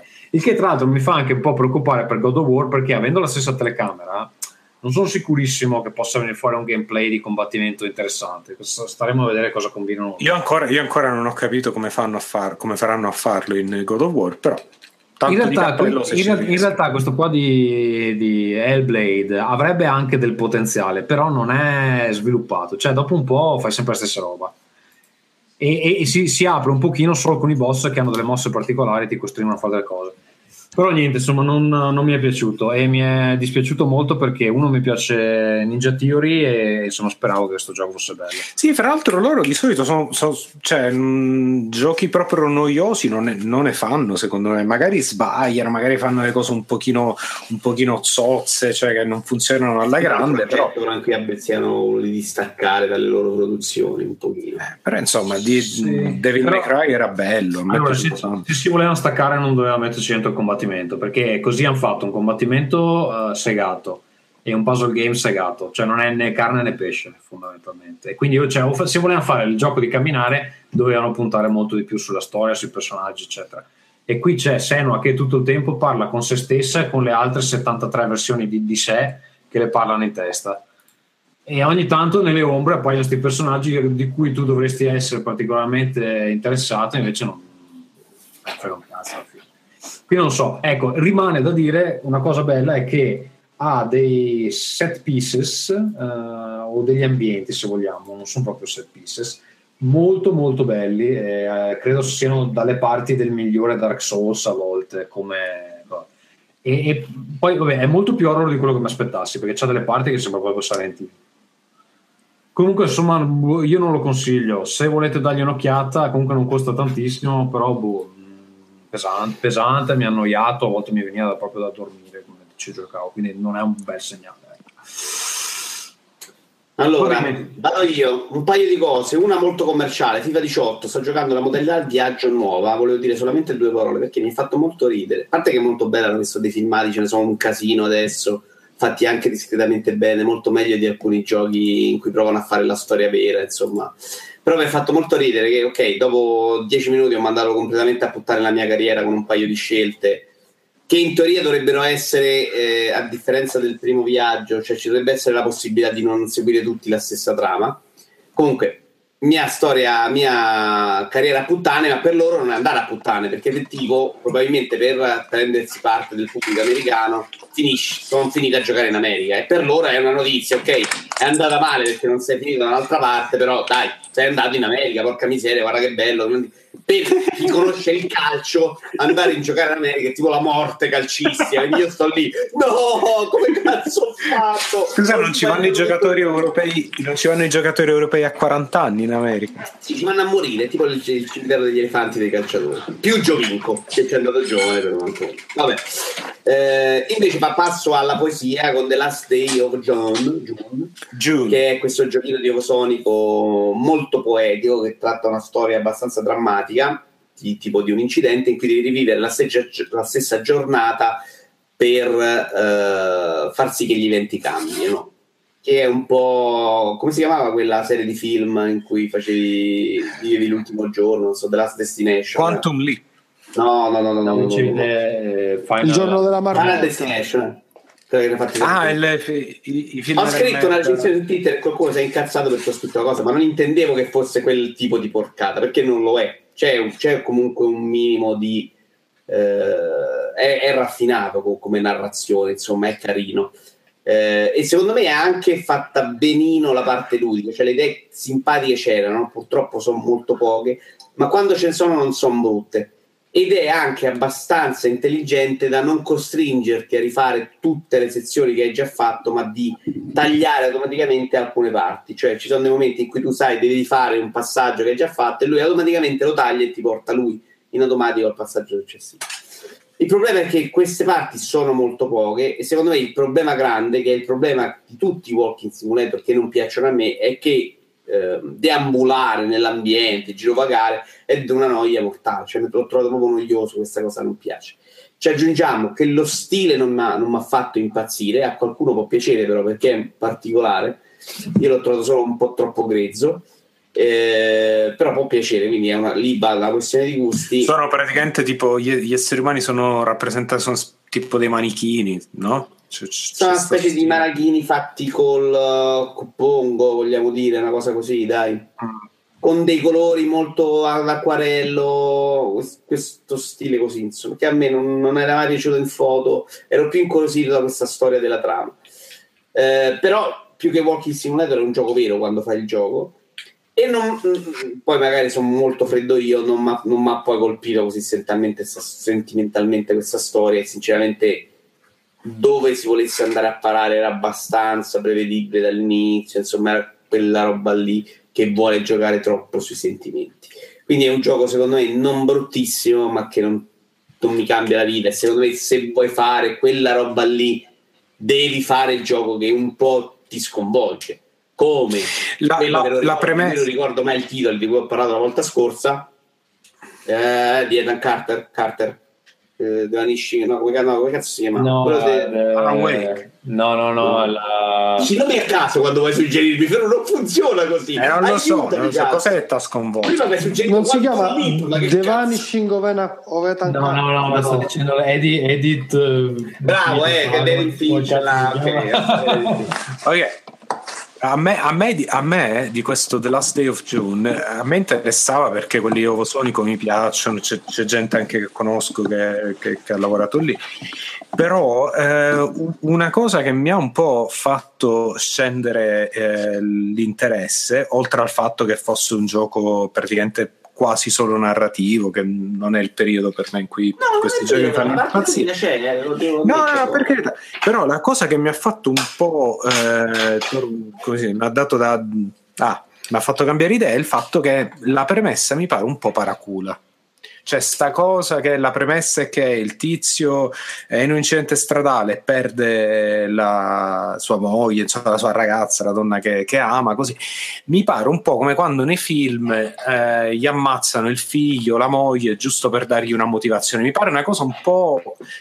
Forse paracula è un termine troppo severo, però è quello che ho detto prima io, cioè sinceramente sembravo che, che- che sembrava che quello è quello che vuoi, dove vuoi andare a parare, insomma, sui sentimenti e te la vuoi giocare su uh, Cioè, se pensi, per esempio, se pensi per esempio che so a Up che ha come premessa praticamente la stessa cosa, però lì la, la- la tragedia è un, un modo per descrivere un personaggio, non è il, il- il volere dare la coltellata allo spettatore. Sì, tra l'altro con App arriva molto più a tradimento e non è costruito proprio tutto su quello, quindi secondo me App è più forte. Perché App arriva a un Sì. certo momento, qui invece no. Cinema partiamo su quello, piangeva, gioco eh, cioè, quello, quando l'ho voglio- visto lì. Cioè, mh, è, è esattamente quello che non è piaciuto a me. Cioè, poi magari mh, c'hai avuto una storia legata a, a certi fatti e ti lascia comunque qualcosa. Però no, secondo me è semplice. Secondo me dove- la parte giocata doveva durare un po' di più perché poi sono molto belli. Secondo me sei una persona arida. È possibile. Però sono molto belli gli incastri eh, ludici perché tu quando cambi le cose con un personaggio le modifichi anche nell'altro, quindi devi ricostruire nell'altro e farle funzionare. Quindi ce n'era per costruire. Però quando ti muovi poi è noioso. Io sta cosa che ti puoi bloccare. Sì, i giochi dovrebbero farli senza farti bloccare. Nel momento in cui ti fanno bloccare, secondo me diventa una rottura di palle indecorosa. Andate avanti. Va bene, parliamo di eh, Mario Rabbids o no, facciamo Dai, Simone, parlaci di Brawl Stars che non so cos'è. Brawl Stars Ole. Ci sei? Pronto, scusate, eccomi. Allora, Brawl Stars è il nuovo gioco di Supercell, che è ancora in soft launch, non si sa perché. È in soft launch da quasi tre mesi, credo, non l'hanno ancora lanciato. È, un, ehm, è il primo tentativo vero, secondo me, di Supercell di entrare veramente nel mondo competitivo. Ed è in pratica si vede dall'alto e si guidano dei personaggi, si gioca in squadra di 3 contro 3, per forza un gioco online, devi per forza giocare con altra gente. Puoi scegliere il tuo personaggio come a LOL, eh, però non è, un- non è che tu hai tante abilità, non è un MOBA, non ci sono le lane, è un- l'ambientazione è West. E quindi i personaggi più o meno sparano, hanno lo shotgun che spara a largo, oppure c'è uno con le frecce che è un cowboy indiano e così via. E, mh, il gioco secondo me è molto valido, molto divertente e non è pay to win come si potrebbe pensare perché il fatto è che i livelli si prendono sui personaggi.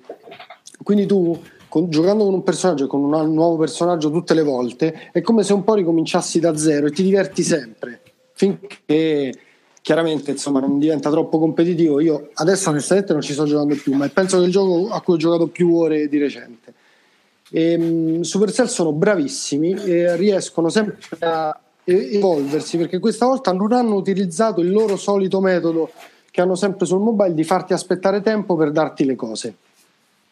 Ok, di solito nei loro giochi devono passare ore perché succedono delle cose, che devi aprire un pacco, devi ricevere un upgrade e così via. Invece questo è molto godibile perché è più veloce in tutto, Ah, sono anche aggiornati un po' con i tempi.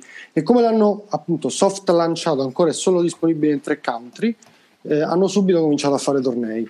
Quindi io lo vedo veramente come un, da tenere d'occhio per il futuro anche del competitivo.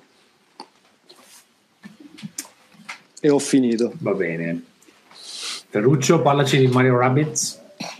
Vi parlo di Mario Rabbids e poi vi saluto perché sto veramente mi, mi sto ad Ma addormire. abbiamo finito quasi, dai, puoi Eh, fare. no, abbiamo neanche letto un secondo notte horror e se ne roba. No, appunto, appunto, quindi con questa eh, parliamo di questa e poi vi saluto ragazzi. Stavo provando a convincerlo, ha detto secondo lo fai Mario. Rabbids, ragazzi, è la, eh, l'onore dell'Italia, il, eh, il fiore all'occhiello del- del- dell'industria videoludica italiana. Eh, io non so come hanno fatto, ma hanno fatto praticamente un gioco Nintendo. Porca puttana, come cazzo hanno fatto? Ehm, il gioco, che è, come sappiamo, è stato fatto da, soprattutto da Basta Ubisoft. più capaci di tipo, però vabbè. Come scusa? Niente. Eh, eh, fatto soprattutto da Ubisoft Milano con pure un po' di partecipazione da Ubisoft Parigi credo. Ehm, quindi praticamente sì è XCOM eh, fatto però con, eh, con Mario. Però secondo me a partire da quell'idea lì di XCOM dello strategico del, del- del tattico a turni hanno tirato fuori una cosa molto eh, molto interessante e che per certi versi a me piace più di XCOM sia perché vabbè è più accattivante col fatto del- di, di- di Mario e, e- e dei Rabbids che per una volta non, non sono i- la versione ancora più scema dei Minions. Cioè sono, secondo me sono abbastanza divertenti in questo non fanno pietà. Ehm, e poi, e poi ci sono delle secondo me hanno fatto dei miglioramenti al gameplay del come si dice streamlining cioè del- del- del- hanno sempli- non Hanno- semplificato Mm, hanno, hanno tolto dove non serviva, diciamo così. Esatto, esatto. Eh, per, per fare un esempio, eh, adesso quando, quando devi colpire un nemico, invece di avere una percentuale arbitraria, eh, che, che in XCOM è 71% o se- 62% e lì devi, la differenza alla fine per un giocatore non è che sia poi così percepibile. E invece qua c'è questo sistema per cui o un, o un nemico lo colpisci o non lo colpisci o hai il 50% di possibilità di colpirlo. Quindi questo permette di pianificare in maniera un po' meno cioè la percezione è che il gioco sia un po' meno bastardo eh, anche se non è per nulla semplice E poi ci sono moltissime cose interessanti perché proprio come in un gioco Nintendo, partendo da pochi, da pochi elementi, si creano una, un, azioni che sono molto interessanti perché puoi interagire eh, i personaggi per esempio possono saltare l'uno sull'altro cioè possono usare un altro personaggio come trampolino e questo apre possibilità tattiche molto molto molto ampie c'è anche il fatto de- che, che mh, puoi concatenare i poteri speciali per cui per esempio con un personaggio fai muovere i nemici eh, li, li attiri a te e c'hai però il, um, quello che in, in, eh, in XCOM si chiama il si chiama? Overwatch il, insomma la possibilità di sparare quando non è il tuo turno.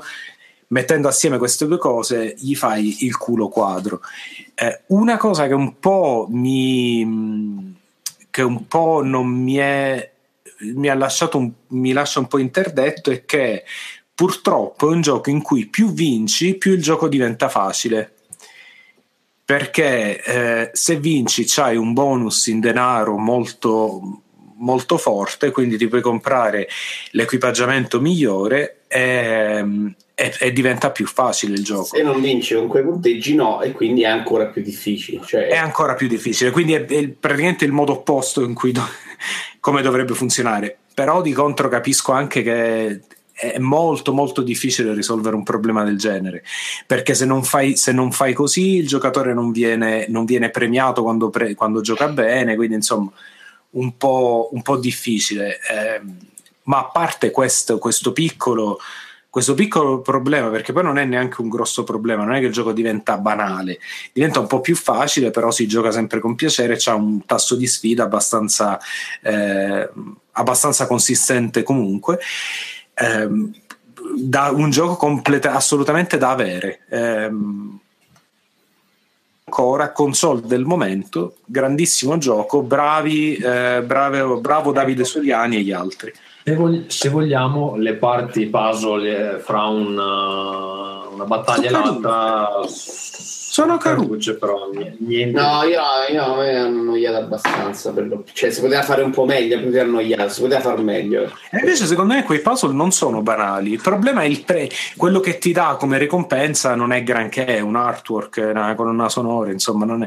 Però, però i puzzle in sé sono, sono carini, secondo me, sono la difficoltà giusta e la complessità giusta per questo tipo di gioco. Sono a metà terzo mondo, onestamente, cioè, ho visto cose che si erano già viste, cioè, magari stai inventa qualcosa, ecco, magari mi sarebbe piaciuto vedere qualcosa di un po' nuovo da quel punto di vista. Però parliamo di una roba in più, ecco, fondamentalmente è molto bello che invece ci puoi tornare, ci puoi rivisitare un po' tutte le zone con poteri nuovi, vederli, rivederle, scoprire cose nuove, quello sì. Va bene. E con questa, ragazzi, è stato un piacere, ma veramente sto una chiave che domani bisogna lavorare per King, il re. Ragazzi. Ciao bambino Ferruccio, vai a scuola domani, eh, mi raccomando, svegliati all'ora giusta. Ciao, ci devo andare davvero. Ciao, Ciao ragazzi, vai. è stato un piacere. Buona notte la nota sul diario, che poi la mamma si incazza. Grande, Ciao. poi raccontami di King. Eh, ve lo dico, c'hanno i soldi, questo te lo posso dire già adesso. Questo c'hanno non c'era soldi. proprio nessun dubbio. C'hanno un ufficio che pare un parco giochi. Ciao ragazzi. Ciao Ferruzzo. Ciao. Ciao. Ciao. Eh, Vito, ci dici della morte dell'esterno che volevo giocarci? Non lo comprare.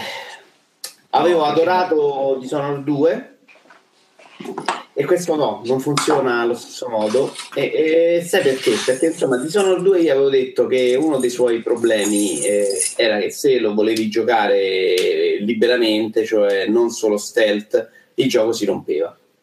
Eh, se lo mettevi un po' alla frusta il gioco non funzionava. E questo è proprio stronzo nell'invece portarti a giocarlo molto spesso, non stealth, ma per sfruttare i poteri.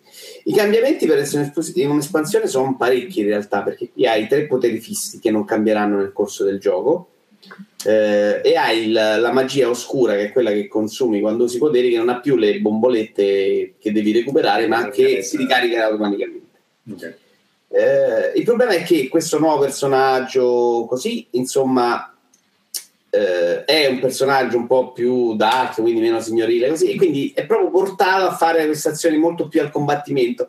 E quindi il gioco portato al combattimento era merda, non funzionava prima e non funziona adesso. E ci sono tipo nelle missioni tutorial non sono riuscito proprio a farlo stealth, neanche volendo.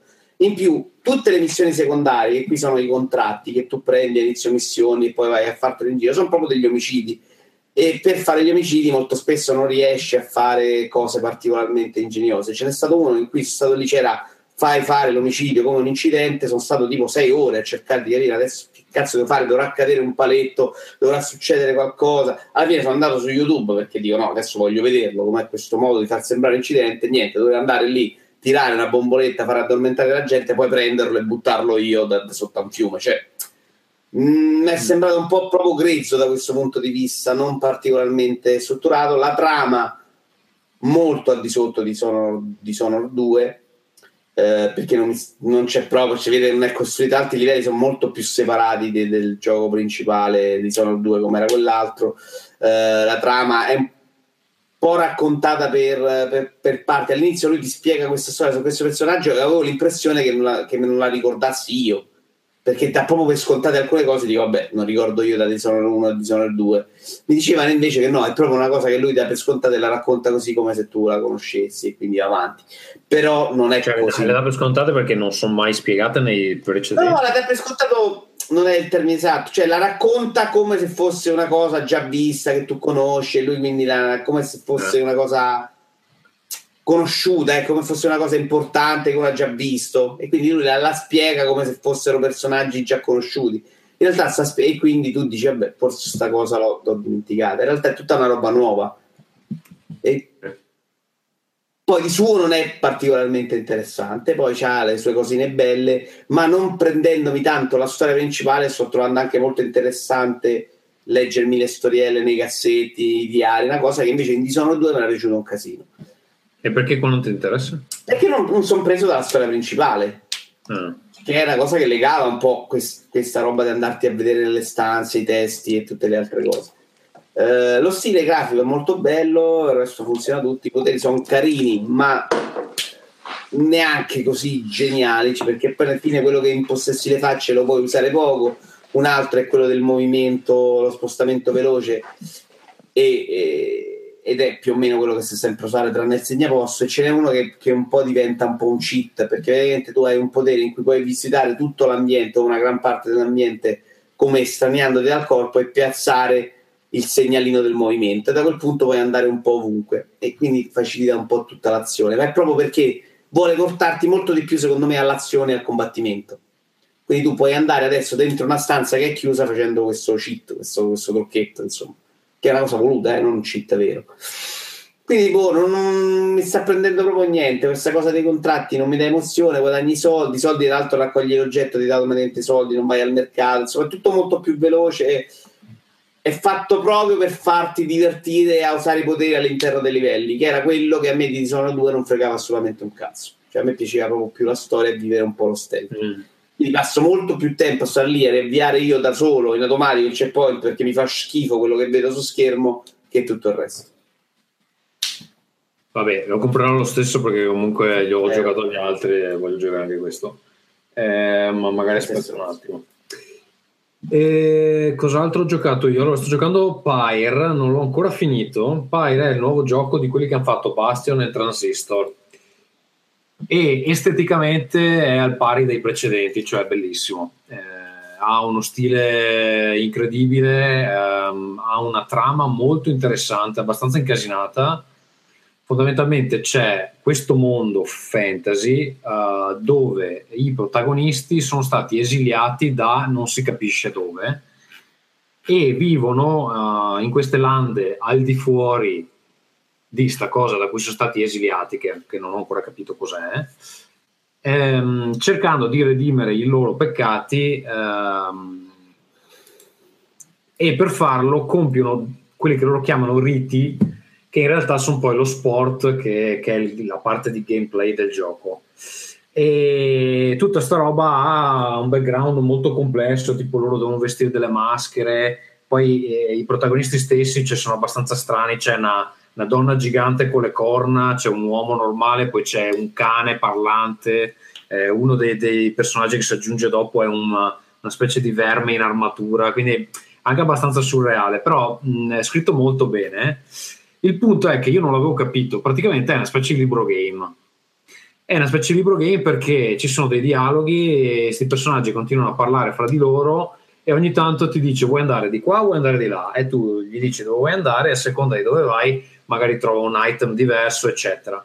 E poi mh, quello che fanno loro è viaggiano per ste lande e devono compiere sti riti che praticamente si tratta di sfidare degli altri esiliati a questa specie di sport che è una specie di immaginate una specie di, ba- di basketball esoterico dove eh, tre eh, tre personaggi devono portare questa sfera eh, nel- nel- nella pira avversaria che è un, un falò eh, da cui il nome il gioco devono portarla devono fa- far arrivare questa sfera nella, nella- però praticamente come far canestro e eh, cosa cambia? Che ogni personaggio ha dei poteri diversi, però fondamentalmente quando un personaggio non ha la palla ha una specie di aura attorno a sé che se il nemico tocca quest'aura viene eh, bandito dal campo di, di battaglia per un tot di secondi. Quindi praticamente tutto il gioco è eh, portare la palla più vicino possibile a sta pira, poi passarla al momento giusto e cercare di bandire i- gli altri personaggi quando cercano di fregarti la palla. Però il problema è che sto gioco non, non funziona tanto. Non funziona tanto perché sarebbe funzionato tantissimo se fosse stato uno strategico a turni. E invece è tutto in tempo reale e non, non ci siamo. Eh, è difficile da spiegare, ma fondamentalmente Intanto gli scontri sono molto facili, sono molto facili per me, quindi immagino siano facilissimi per qualsiasi altra persona. È, è difficile perderli, finora non ne ho perso neanche uno, mi pare.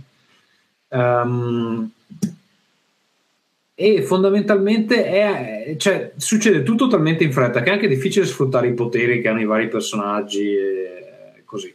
E se, se invece fosse stato uno strategico dove pu- puoi pensare un po' alle mosse, valutare le strategie, eccetera, ci sarebbe stato un po' più di, po' più di senso.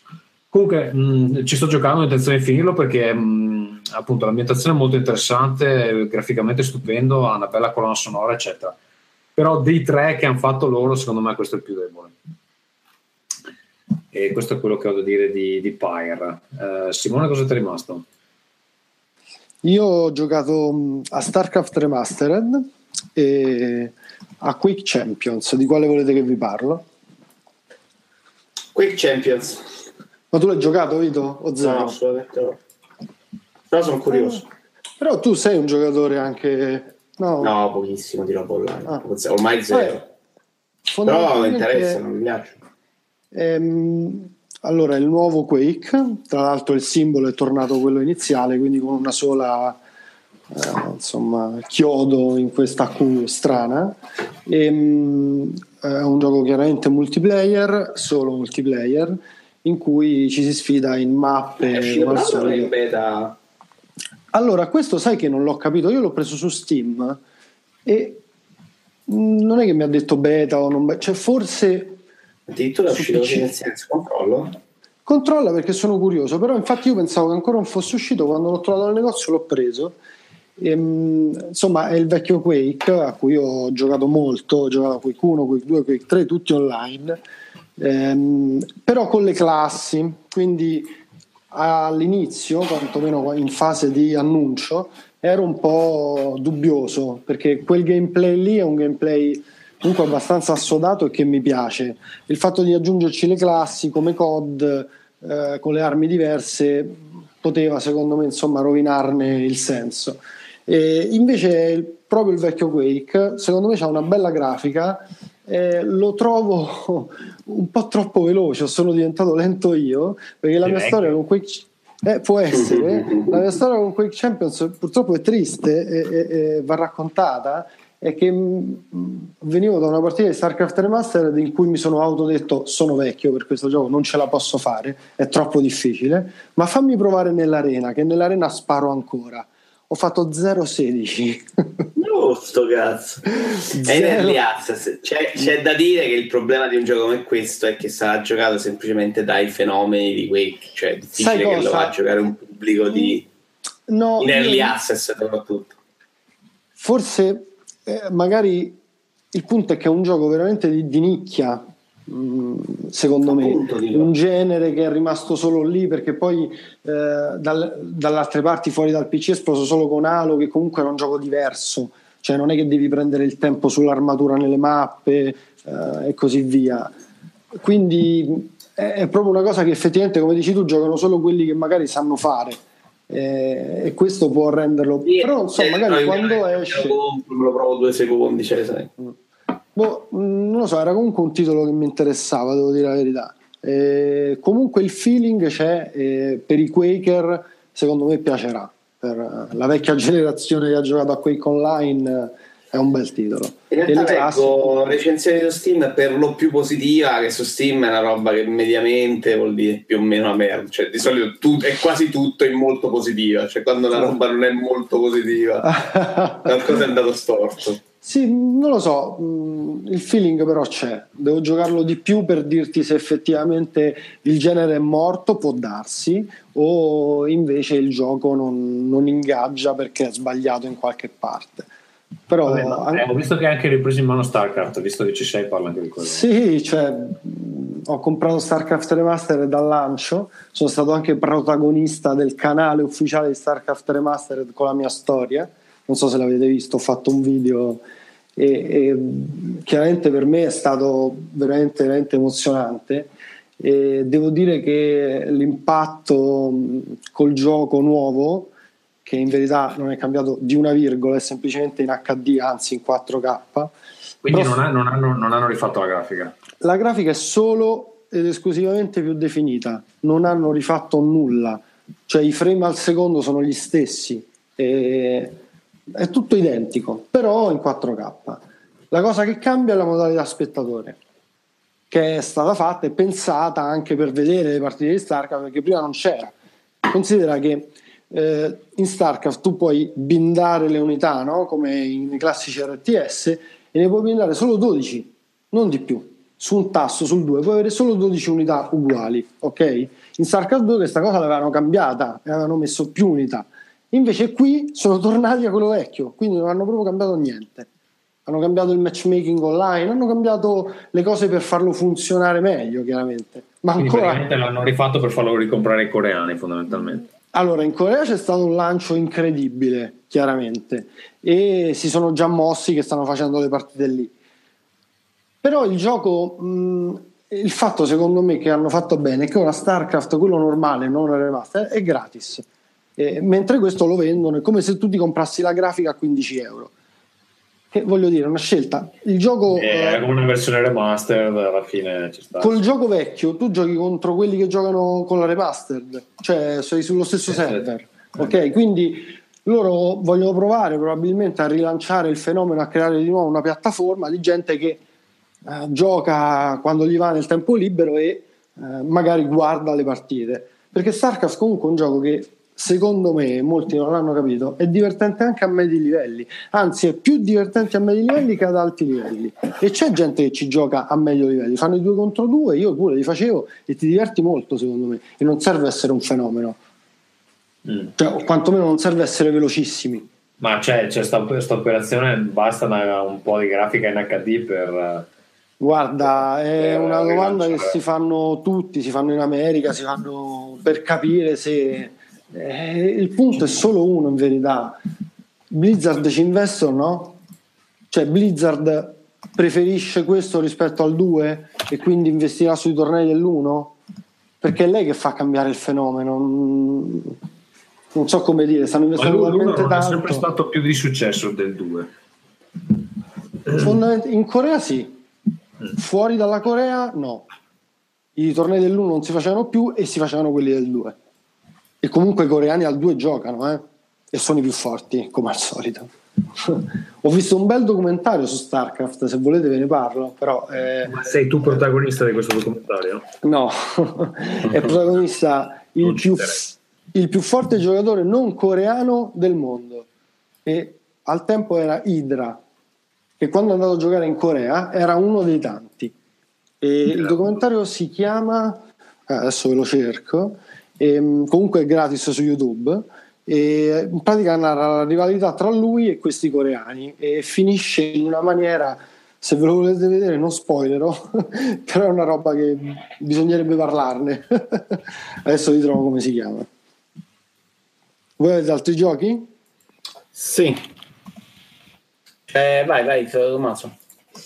No, ehm, Vito, eh, parla dell'eredità perduta che hanno... Vado molto velocemente sulle perduta perché fondamentalmente è Uncharted, eh, proprio esattamente Uncharted, insomma, ci hanno cambiato un po' i personaggi, eh, la storia funzionicchia, nonostante non ci sia più Nathan Drake e il fratello, insomma, questi due personaggi femminili riescono comunque a tenere botta.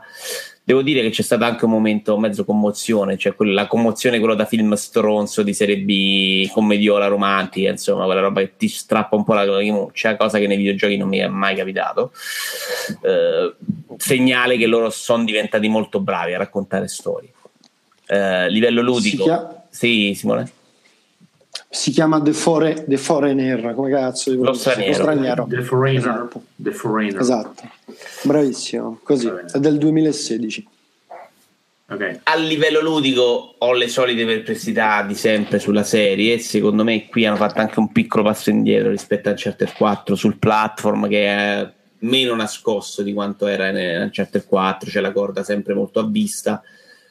Eh, spara tutto un po' più difficile del solito, però a me non mi ha mai fatto impazzire confusionario, spara tutto devi correre da una parte all'altra. Ho, due- ho abbassato a livello normal, me lo sono mediamente goduto.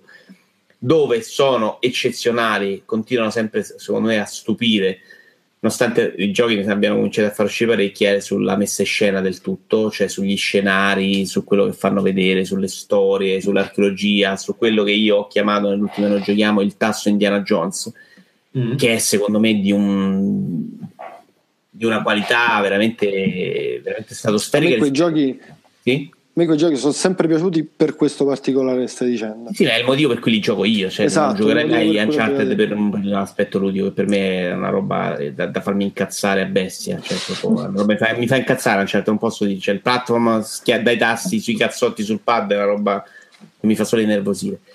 Però se, quando me lo paragono a Tomb Raider c'è veramente un abisso da quel punto di vista. E, e più loro sanno raccontare la storia, il dialogo, insomma, ci sta dentro. Cioè, quello- quella parte che vogliono fare, loro la sanno fare. La parte ludica, loro ormai per scelta non, non la fanno perché sono convinti che, che- che- che- che invece penalizzerebbe il resto, rallentandone troppo il ritmo. Che secondo me è una cazzata, ma è, è così. Quindi ormai me ne sono fatto una ragione. Compro Uncharted, me lo gioco al volo, dura quello che dura e lo rivendo dopo tre secondi, giocandolo quindi a 5 euro. E vedo, vedo delle belle cose. i metodi di Vito Iuvara per risparmiare imparali anche tu No, ma è più per non, per non tenerlo sullo scaffale, per, per dare il giusto insulto. i metodi per Vito, di Vito Iuvara per dire che un gioco non va bene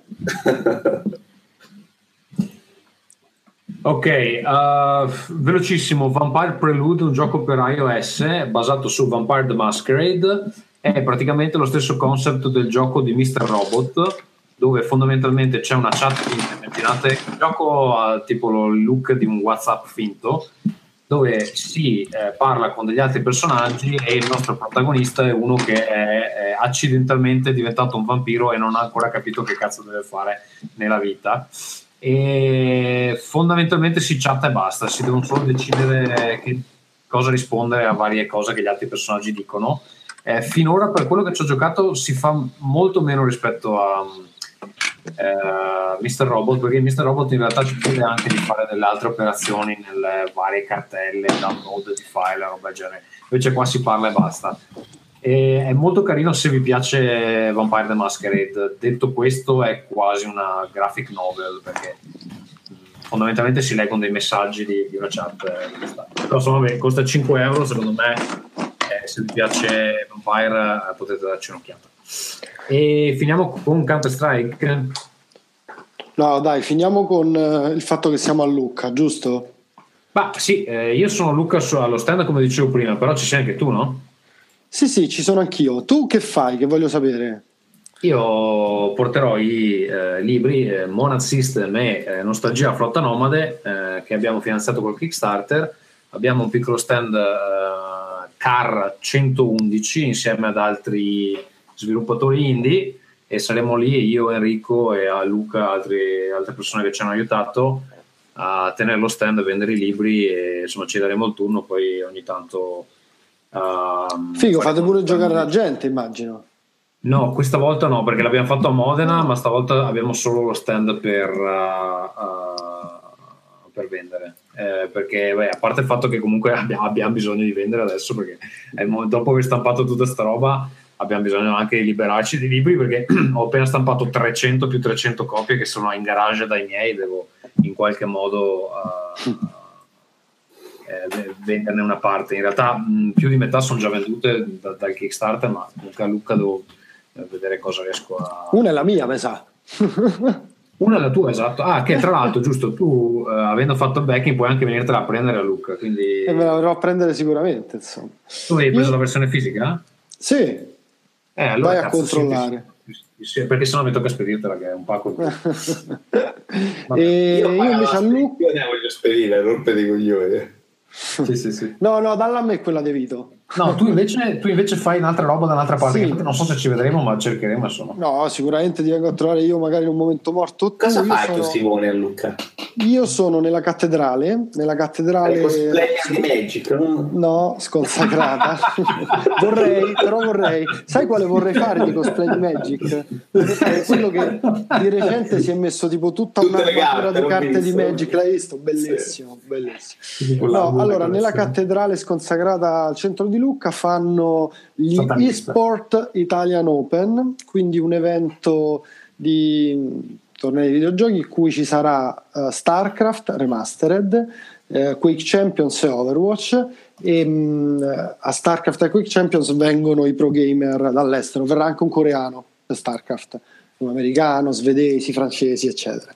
Sono otto giocatori, quindi sono solo la fase finale, giocano per 16.000 dollari e io sono lì per castare, castare fare le telecronache, le partite di StarCraft e di Quake Champions. E, o di Overwatch no, e Overwatch si terrà l'ultimo giorno con una modalità molto carina, vengono chiamati dei pro e questi pro poi scelgono delle persone tra il pubblico e fanno le squadre loro, quindi ogni squadra c'è un pro, diciamo, e poi fanno un torneo. Quindi se volete venire a trovarmi, se volete venire a vedermi, se volete venire a sentirmi, direi che è il caso, perché casto il mio gioco dopo Cioè- anni... Dimmi. No, ma a Lucca praticamente c'è proprio tutta una sezione videogiochi perché io ero Sì. rimasto ormai anni fa che eh, i videogiochi li avevano appena introdotti, poi erano talmente preponderanti che rompevano. C'era un padiglione games, adesso Sì, c'è però- ancora il padiglione games, però in più c'è questa cosa nella cattedrale dedicata solo agli sport. Però il padiglione games c'ha tutto, c'è anche giochi a tavolo, C'è, c'è lo stand di Activision, c'è lo stand, ci sono anche videogiochi, certo. Ci sono eh, Activision che è tutto sotto. Ac- Activision presenterà lì, credo, il nuovo Call of Duty, se non sbaglio, perché a Games Week non c'era, oddio, non sono sicuro. Però, insomma, eh, ci sono comunque stand di videogiochi, ci sono sempre stati da quando te lo ricordi tu, che dieci anni fa. Perché Sì, sì, io tutto- ho ricominciato quest'anno, appunto, dopo dieci anni, a fare le telecronache dei videogiochi. Ho fatto mo Milan Games Week, eh, Counter-Strike, il principe degli esport, e poi adesso faccio StarCraft e Quake. Va bene, quindi eh, i nostri Venite, amici che vengono a. Lucca eh, o alla cattedrale o venite allo stand di The World Anvil Car 111. Ehm, allora, volendo abbiamo un'ultimissima storia dell'orrore cortissima, la leggiamo? Io ti lascerei solo con te con la storia horror, così induci il sottofondo, noi andiamo a dormire e te. Mi sembra No, geniale. io, io invece la voglio sentire. Va bene, allora fa- faccio un'altra sigletta horror e poi... Ma scusa, però, mentre io ero down in tutti questi problemi che ho avuto, tu hai parlato del tuo matrimonio, hai detto che è stato fighissimo. Sì, sì, ho detto che detto sono, venuti, sono venuti tutti tranne, tranne Ferruccio, bastardo. No, vabbè, però insomma, ragazzi, è uomo di spettacolo il De Benetti. Ha fatto un ne ho matrimonio. parlato bene io, che già secondo me è tanta roba. Guarda. Ok, Eh, allora se ne vabbè, parla basta. bene lui, siamo a posto per i prossimi 100 anni.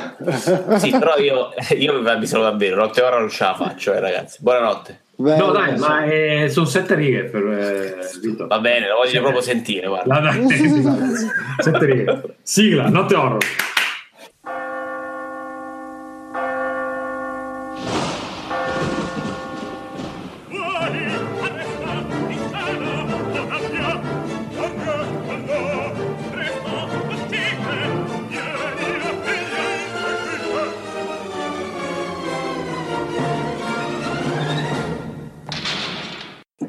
Una notte un vecchietto passeggiava per il cimitero di Ombra Scura alla ricerca di qualche quattrino. Perché chiedere soldi ai morti? Beh, perché dai vivi riceveva pochi spiccioli. Perciò il vecchietto si era detto: Li capisco, anche loro da vivere. Andrò, andrò dai morti, loro almeno mi daranno qualcosa in più, visto che sono morti, non hanno bisogno di soldi. Ragionamento eccezionale. Si sedette su di una lapide ed evocò gli spiriti dei defunti, ma gli spiriti si infuriarono per essere stati disturbati. Entrarono nel corpo del vecchietto, gli strapparono le viscere, gli mangiarono il cervello e lo lasciarono lì, agonizzante senza nemmeno uno spicciolo. Fine. Hanno ragione Eh, i morti. Che se uno allora- mi viene a rompere i coglioni da morto, uno da Telecom per dire guarda ti devo dare un'offerta pure là, ti giuro per cazzo, lo dico prima. Ah, c'hai un euro, infatti. Vabbè, c'ha ragione i morti. Va bene, ragazzi, è tutto per, eh, per questa puntata di fine settembre. Ci risentiamo il mese prossimo a qualche ora, non so quando. E niente, statevi bene e alla prossima. Ciao, amici. Ciao amici. Ciao, A ciao. tre ore siamo stati qui a rompere i coglioni, vabbè. Eh.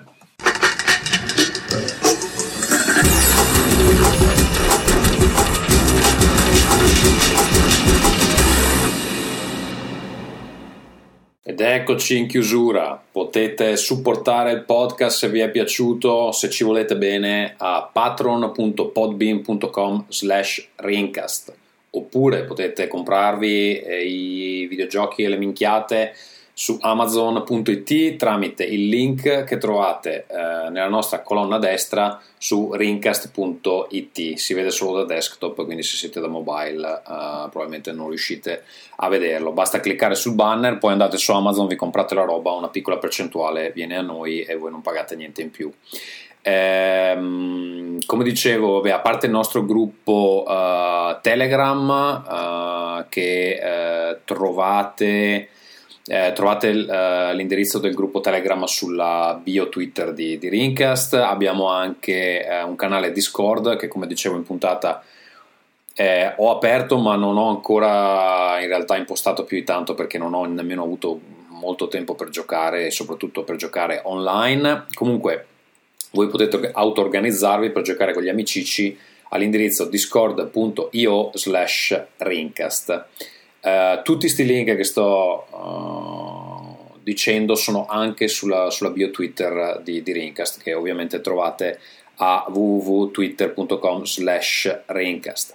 Eh, se volete potete inviarci email o soprattutto le vostre storie dell'orrore che potremo leggere in puntata in notte horror a rincast.gmail.com eh, niente cos'altro ovviamente come al solito eh, su Facebook ci trovate su, cercando Rincast iTunes, G+, eccetera se qualcuno lo utilizza ancora Ehm, vorrei ricordare che Rincast è supportato dall'ottimo Pod Cleaner che sviluppa un nostro eh, ascoltatore però per questo episodio non l'ho utilizzato perché mi serve la versione aggiornata e quindi eh, non ho avuto l'opportunità di utilizzarlo. Comunque eh, è un software che eh, aiuta a pulire i file audio, eh, potete eh, trovarlo all'indirizzo www.podcleaner.com. È tutto per, eh, per questa puntata, ci risentiamo eh, sicuramente eh, a novembre. Ringcast.